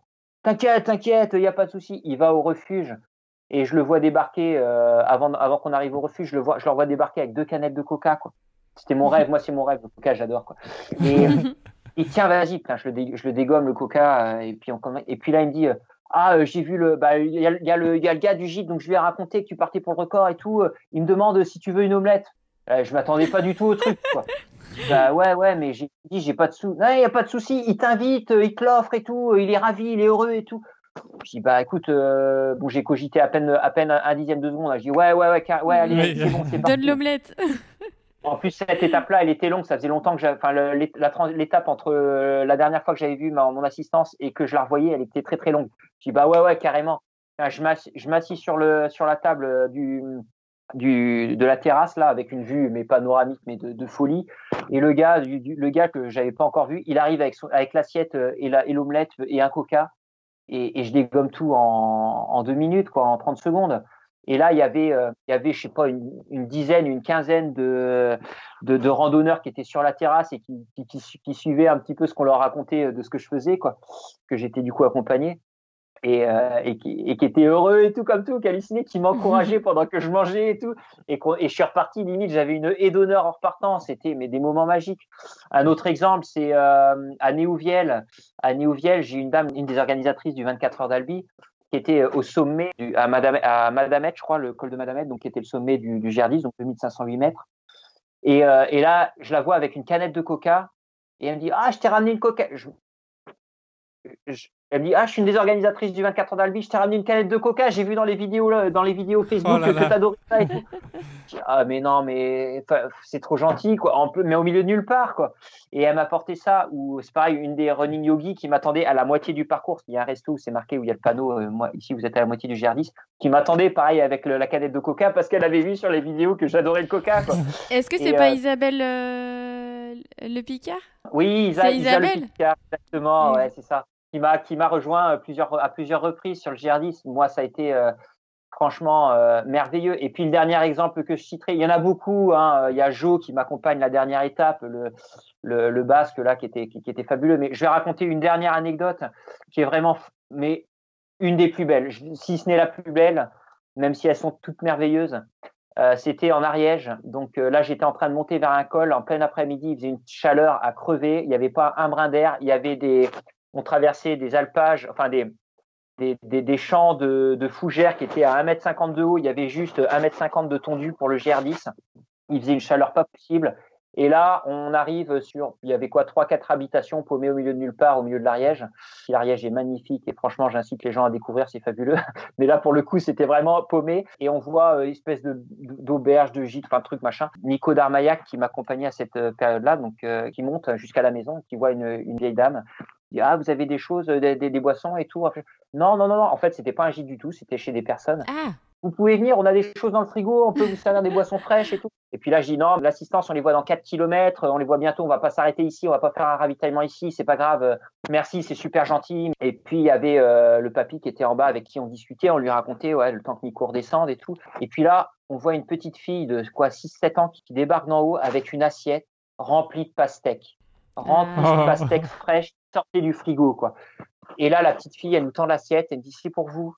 Et donc, on, on, a, on a dévalisé l'assiette en deux temps, trois mouvements. Et on l'a remercié du fond du cœur et tout. Et bon, on leur a dit au revoir, on est reparti. En fait, on a appris que cette assiette de pastèque, c'était leur entrée pour le repas du midi, quoi. Oh. Et, nous, et, et, la petite fille, elle nous l'a porté et tout. Mais, euh, ouais, vraiment, là, ouais. Et ça a été cette bienveillance pendant 887 km. Et franchement, je, ouais, ça a été fabuleux, quoi. fabuleux. Bah, en, en, tout cas, euh, bravo. Enfin, tu peux être euh, vraiment fier de toi. C'est vraiment un truc de ouf ce que tu as fait. Alors, on sait que tu aimes tous les profils de course. Les crosses, la course sur route, les trails roulants, rapides, les ultra-trails, très techniques. Si on te dit que tu dois faire une seule course le reste de ta vie, ça ressemblerait à quoi? Oh, c'est dur. Et hein, ouais, et ouais. Ah oui. tout est beau. Ouais, j'ai même pendant le confinement, j'ai fait un 10 km en 33 minutes, je sais plus combien là. J'étais super heureux. Mais euh, non, mais non. Alors si, si, si, ce serait de l'aventure. Là, là, maintenant, tout de suite, maintenant, ce à quoi je rêve, c'est euh, de prolonger ce rêve du GR10. Oui. Et pour moi, c'est aventure. J'en ai parlé tout au, tout au début dans la, dans la terminologie adventure runner. Mhm. Mm -hmm. Si je pouvais être quelque chose, j'aimerais être ça et, et vivre de ça vraiment et de me lancer là-dedans, faire des, ce genre d'aventure de fou. J'ai plein de projets en tête, bien entendu, plein de rêves en tête, bien entendu, vous pouvez l'imaginer, Oui. un peu partout dans le monde, bien sûr, sur des sentiers mythiques, parce que comme je l'ai dit, c'est ce qui me fait vibrer aussi, c'est d'avoir des sentiers qui représentent quelque chose. Et, euh, et ouais, si je pouvais faire ça, euh, ce serait, ce serait fabuleux, quoi. Donc des, des trips, des grandes aventures comme ça de, en running, parce que la course à pied reste ma passion, que ce soit effectivement du cross jusqu'à la traversée des Pyrénées. Mhm. Et donc toutes les autres courses serviront euh, euh, en plaisir et en préparation du coup pour toutes les aventures. C'est ça, et comme voilà, moi je fais toujours, là j'ai encore fait les départementaux de cross cet hiver, j'ai fait comme je disais un 10 bornes pendant le déconfinement, alors qu'au mois d'octobre je battais le record de France de, de 24 heures, et que là je viens de me faire 900, enfin un peu moins de 900 km dans les Pyrénées avec euh, près de 50 000 mètres de dénivelé. Non, donc en 10 mois, en 10 mois, je pense que j'ai fait, j'ai brossé quasiment toute la, enfin, une grosse toute partie la de la panoplie, ouais. pour ça. Puis j'estime avec plutôt plutôt pas mal de réussite. Donc euh, donc non, je suis moi je suis heureux quand je cours quand je cours et que je m'épanouis dans ce que je fais avec du bonheur. Euh, je suis heureux parce que pour moi, pour réussir, il faut être déterminé et il faut qu'il y ait du bonheur dans ce qu'on fait, quoi. Mhm. Ouais. Et de l'investissement, bien entendu, derrière. C'est bien, c'est bien résumé. Oui. Alors maintenant, on a, pour, pour finir, on a des petites questions qu'on pose à tous nos invités. Est-ce que tu as un objet fétiche que tu emmènes avec toi dans tous tes périples? Ah. euh, euh, J'ai des choses. Alors j'ai ma casquette à fleurs auquel je tiens. Alors elle commence un peu à, à être très très vieille et j'arrive pas à retrouver exactement la même Ah. parce qu'elle date Ah de oui. l'Ironman d'Hawaï en 2005. Ah oui, en effet. oui. est vieille. Donc je la mets de moins en moins, c'est pour ça là sur le GR10, je l'ai mis sur la première et sur la dernière étape, mais je l'ai pas mis sur l'intégralité parce que voilà, je voulais la préserver un peu. Il m'arrive d'avoir des choses, pas forcément que je garde tout le temps, hormis cette casquette. Pour le GR10, alors je me suis fait euh, mon plaisir, c'est que j'ai fait l'intégralité du parcours, donc avec mon sac d'hydratation là, et dans ce sac, je n'en ne l'ai jamais retiré le caillou que j'ai pris sur la plage de Bagnoul-sur-Mer pour le jeter avec rage sur la plage d'Andaille. Ah, Ah, c'est un là, beau, oui. beau, beau geste. Et très, et très, très souvent, euh, pendant le- pendant l'aventure, pour me dire, j'ai pas le droit d'abandonner, je me suis dit, il faut que j'aille sur cette plage d'Andaille pour aller mettre ce caillou que j'ai été prendre sur la plage de, Ba- de Banyuls. Moi, c'était le, fil conducteur.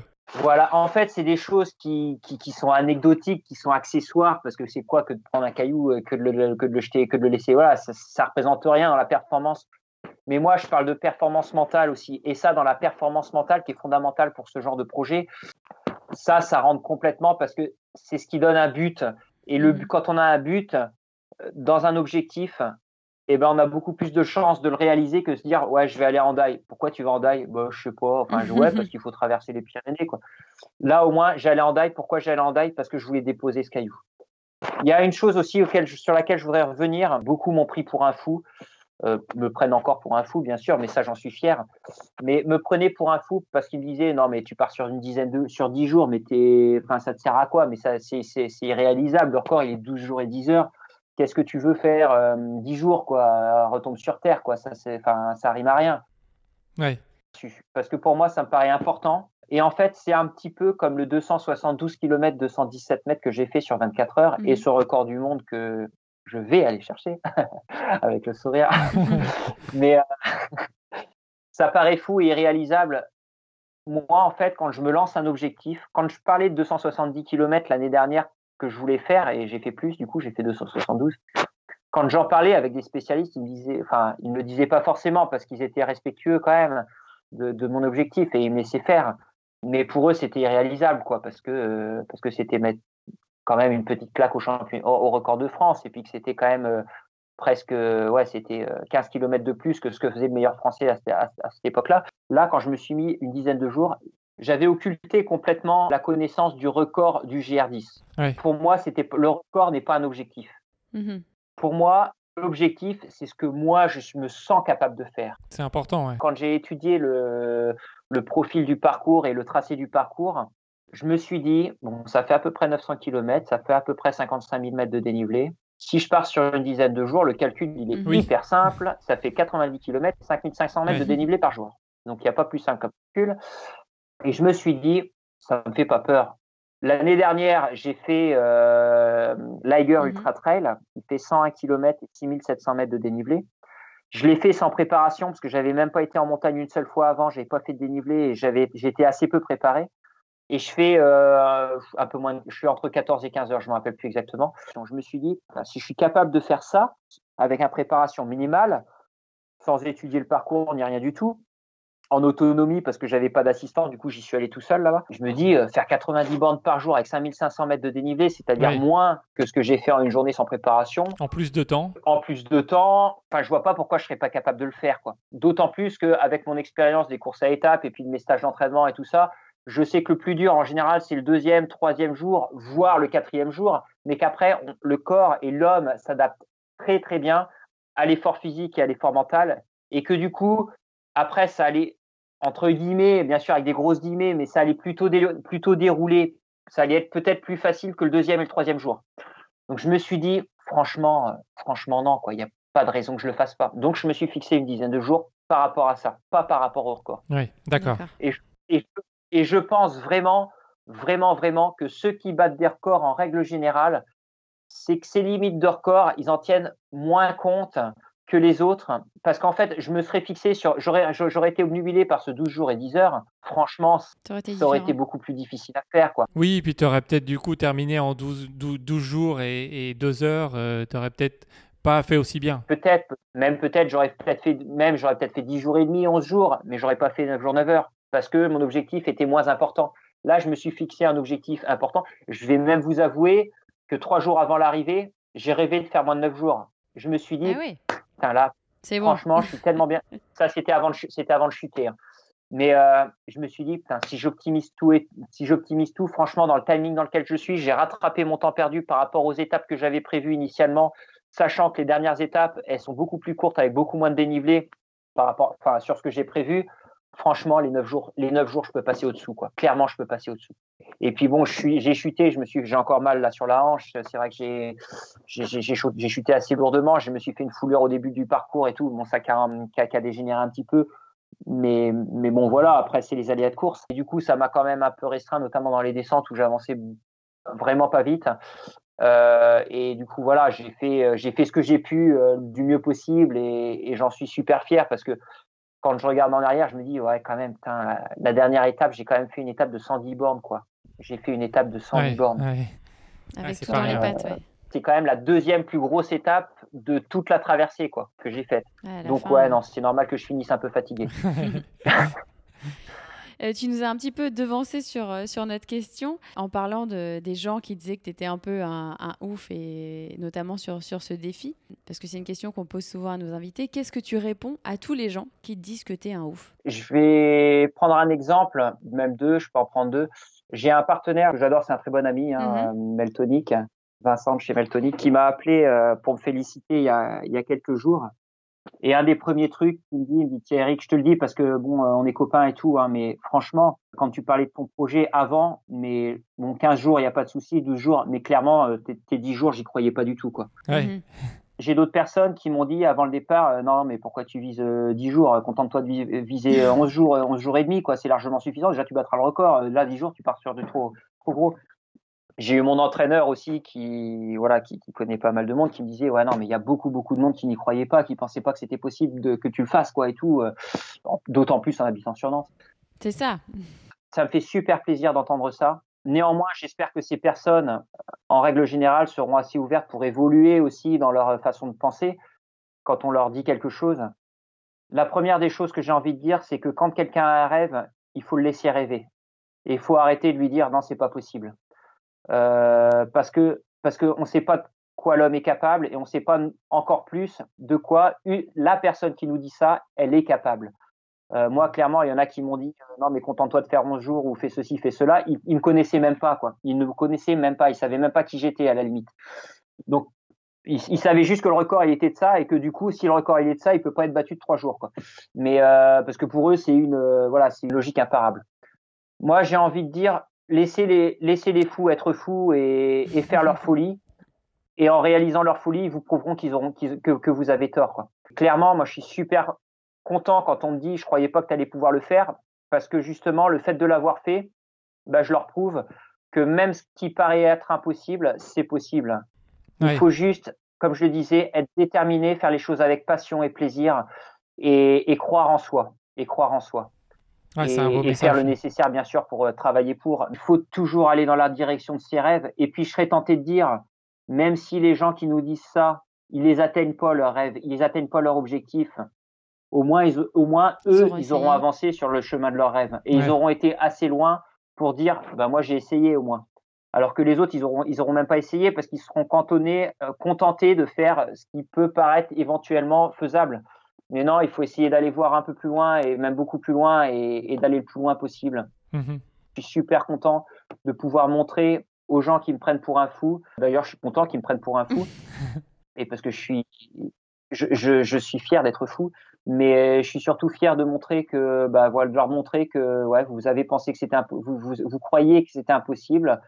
Bah voilà, moi Et je l'ai voilà, fait. ouais. Et C'est un beau message. voilà. Si, si tu devais rencontrer Eric Lavry, qu'est-ce que tu lui dirais? Là, je lui dirais, bah t'arrêtes pas. Hein. cours, Forest, cours. Cours Eric, cours cours. Eric. cours vers tes rêves. tu nous en as un petit peu parlé. On va revenir dessus. Euh, comment il était Eric à 10 ans? Ah, à 10 ans, Eric, il était euh, très introverti. Ouais. Mhm. Il est toujours un petit peu, même si ça se voit quasiment pas et les gens ils me prennent pour un fou encore une fois quand je leur dis. Le sport a toujours été un refuge, comme quelque, comme quelque part il l'est toujours un petit peu. Comment la famille Clavry voit le Eric d'aujourd'hui, à ton avis? Ma femme, en tout cas, euh, est fière de moi et, et heureuse que nous puissions vivre ensemble euh, toutes ces aventures et qu'on vibre, qu'on vibre autant et qu'on ait autant d'émotions autour de ces choses-là. Même si, à titre personnel, j'aimerais bien aussi, euh, et j'essaye de faire en sorte que, que de temps en temps, elles, elles vivent aussi euh, pour elles. Quoi. Après, les autres, je sais pas, je sais moins, quoi, parce que je les vois, on en Mhm. discute. Alors, je pense qu'on a dû te la poser, mais euh, on va te la poser quand même. Quelle est ta prochaine grande aventure? 40 ans GR10, 50 ans, c'est quoi l'objectif? J'espère qu'il y aura d'autres aventures avant 50 ans déjà. Oui. Euh, non, le, le prochain gros objectif pour moi, euh, et j'en ai euh, beaucoup parlé l'année prochaine, parce qu'en fait j'ai appris le septième jour de mon aventure, puisque Olivier Guy, qui est euh, DTN adjoint euh, au running à la Fédération française d'athlétisme, était présent euh, sur le GR10. euh, et m'a accompagné pendant, enfin m'a accompagné, était présent pendant deux jours à, à mes côtés. Et le septième jour, il m'a dit dans une petite descente, il m'a dit euh, Ah Eric, j'ai une super grande nouvelle à t'annoncer. Je dis Bah ouais, c'est quoi? Vas-y, tu veux savoir tout de suite? Je dis Bah ouais, ouais, maintenant que tu me l'as dit, vas-y. Ah, il y avait une cabane, à, il y avait une cabane à mettre. Bon, après la cabane, je te le dis. Bon, on passe la cabane, il dit Bon, euh, je t'annonce officiellement que tu es sélectionné pour le championnat du monde de 24 heures euh, l'année prochaine en Roumanie, à Timisoara. Ah. Ouais Trop bien. Mon prochain gros objectif, ce sera le championnat du monde de 24 heures à Timisoara en Roumanie le, je crois, 23 et 24, 23 et 24 mai 2021. Et là, pour le coup, je vais m'y préparer euh, très assidûment pour euh, aller vers mon rêve. On espère, on va, on va suivre ça. Un, on nou- va un suivre. nouveau rêve à, à suivre. ouais. Euh, avant-dernière question. Quelle est la question que tu attends depuis longtemps mais qu'on ne t'a jamais posée? Alors là, j'en ai aucune idée. Ah, Elle met toujours une colle, hein, celle-là, cette question. Qu'est-ce que ça pourrait être comme question euh... Il n'y a, peut-être pas de réponse, hein, il n'y a peut-être pas de question. hein. Enfin, c'est pas trop une question, mais quand même un peu. C'est plus une affirmation qu'on aurait tendance à, à pouvoir me dire. Mais euh, à faire ce que tu fais, mais t'es en train de te flinguer, quoi, physiquement. Euh... T'as pas peur de ça? Ouais. Je serais tenté de répondre, bah écoute, euh, je, pré- je préfère être flingué à 70 ans après avoir fait tout ce que j'ai fait, plutôt qu'être flingué à 50 ans en étant resté dans mon canapé toute ma vie. Ah. C'est une bonne, euh, Bonne bonne réponse. réponse. Ouais. là, euh, bonne répartie. hein. Cela, cela dit, je ne critique absolument pas ceux qui préfèrent rester dans leur canapé à regarder la télé. Chacun trouve son plaisir là où il est et c'est vraiment la principale des choses. Moi, il est dans la course à pied. Après, s'il y en a qui sont ailleurs, tant mieux pour eux et qui continuent comme ça, il n'y a aucun Oui. souci. hein. On va te laisser euh, bah, t'exprimer euh, pour finir euh, pendant une minute si tu veux euh, bah, parler à tous nos auditeurs. Moi, je dirais euh, une chose qui me tient énormément à cœur. Euh, J'en ai un peu parlé, peut-être, enfin certainement pas assez, parce que vraiment c'est quelque chose qui pour moi euh, est fondamental. Euh, alors moi j'ai un, petit, euh, une petite maxime, c'est les 4 P.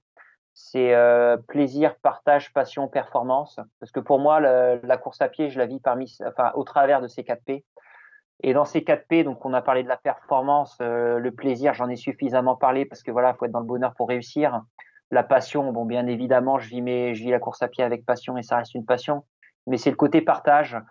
Et ce côté partage, j'en ai parlé bien sûr, mais moi j'aimerais aller plus loin et j'aimerais vraiment du fond du cœur remercier parce qu'ils étaient vraiment beaucoup, tous ceux qui m'ont suivi pendant le GR10, tous ceux qui me suivent d'habitude bien sûr, mais tous ceux qui m'ont suivi pendant le GR10, tous ceux qui m'ont suivi à distance, tous ceux qui m'ont suivi euh, en étant juste, comme on en parlait Isa, Isa tout à l'heure, euh, qui est venu juste euh, à deux reprises me voir sans forcément courir beaucoup avec moi, mais me voir sur le parcours, tous ceux qui m'ont accompagné pendant le parcours, tous ceux qui à trois heures et demie étaient présents à Hendaye pour m'accueillir à l'arrivée, tous ceux qui à 18 heures euh, à Bagnoul étaient présents aussi pour le départ. Et parce que pour moi, c'est autant d'énergie qui vont vers moi et qui me portent vraiment tout au long du circuit et que je tiens vraiment à remercier euh, du fond du cœur. Et, euh, j'espère vraiment euh, aussi du fond du cœur avoir bah, donné un petit peu de moi. Enfin, en tout cas, c'est vraiment l'objectif ultime pour moi, c'est de donner et de partager au maximum ce que j'ai pu vivre pour, le vivre ensemble et pas le vivre égoïstement tout seul de mon côté. Donc un grand merci à tout le monde. Merci euh, Eric d'avoir euh, pris le temps. C'est un podcast qui, qui, a duré, euh, qui a duré longtemps, mais euh, on ne pouvait pas couper forcément parce que c'est, euh, ça nous fait toujours rêver, c'est intéressant. Donc, euh, donc on est ravis euh, d'avoir partagé ce moment avec toi. Et euh, bah oui, merci, merci Eric. Merci. Et euh, en tout cas, on espère que bah, tu vas continuer à rêver, à vivre de nouvelles aventures. Euh, Enfin, profiter quand même de celles que tu viens de finir aussi. Et, euh, et on te souhaite bah, plein de bonnes choses pour, euh, bah, pour ces nouvelles aventures. Ben, merci beaucoup à vous tous. C'est vrai que le, le podcast a été long, mais la traversée euh, a été longue aussi. Exactement. Merci à vous et j'espère pouvoir partager encore tout ça euh, sur de nouvelles aventures. Merci. Avec plaisir. Et quant à vous, chers auditeurs, on vous dit à bientôt pour un nouvel épisode. Merci à tous d'avoir écouté ce portrait de ouf. On espère que vous avez pris autant de plaisir que nous à écouter Eric et que ça vous a donné envie euh, de le suivre encore plus dans ses aventures. On voulait vous remercier encore une fois pour être de plus en plus nombreux à nous suivre. Ça nous fait plaisir, ça, ça nous donne encore envie de continuer à rencontrer des, des personnes de ouf. Et on vous dit à très bientôt pour un épisode de ouf.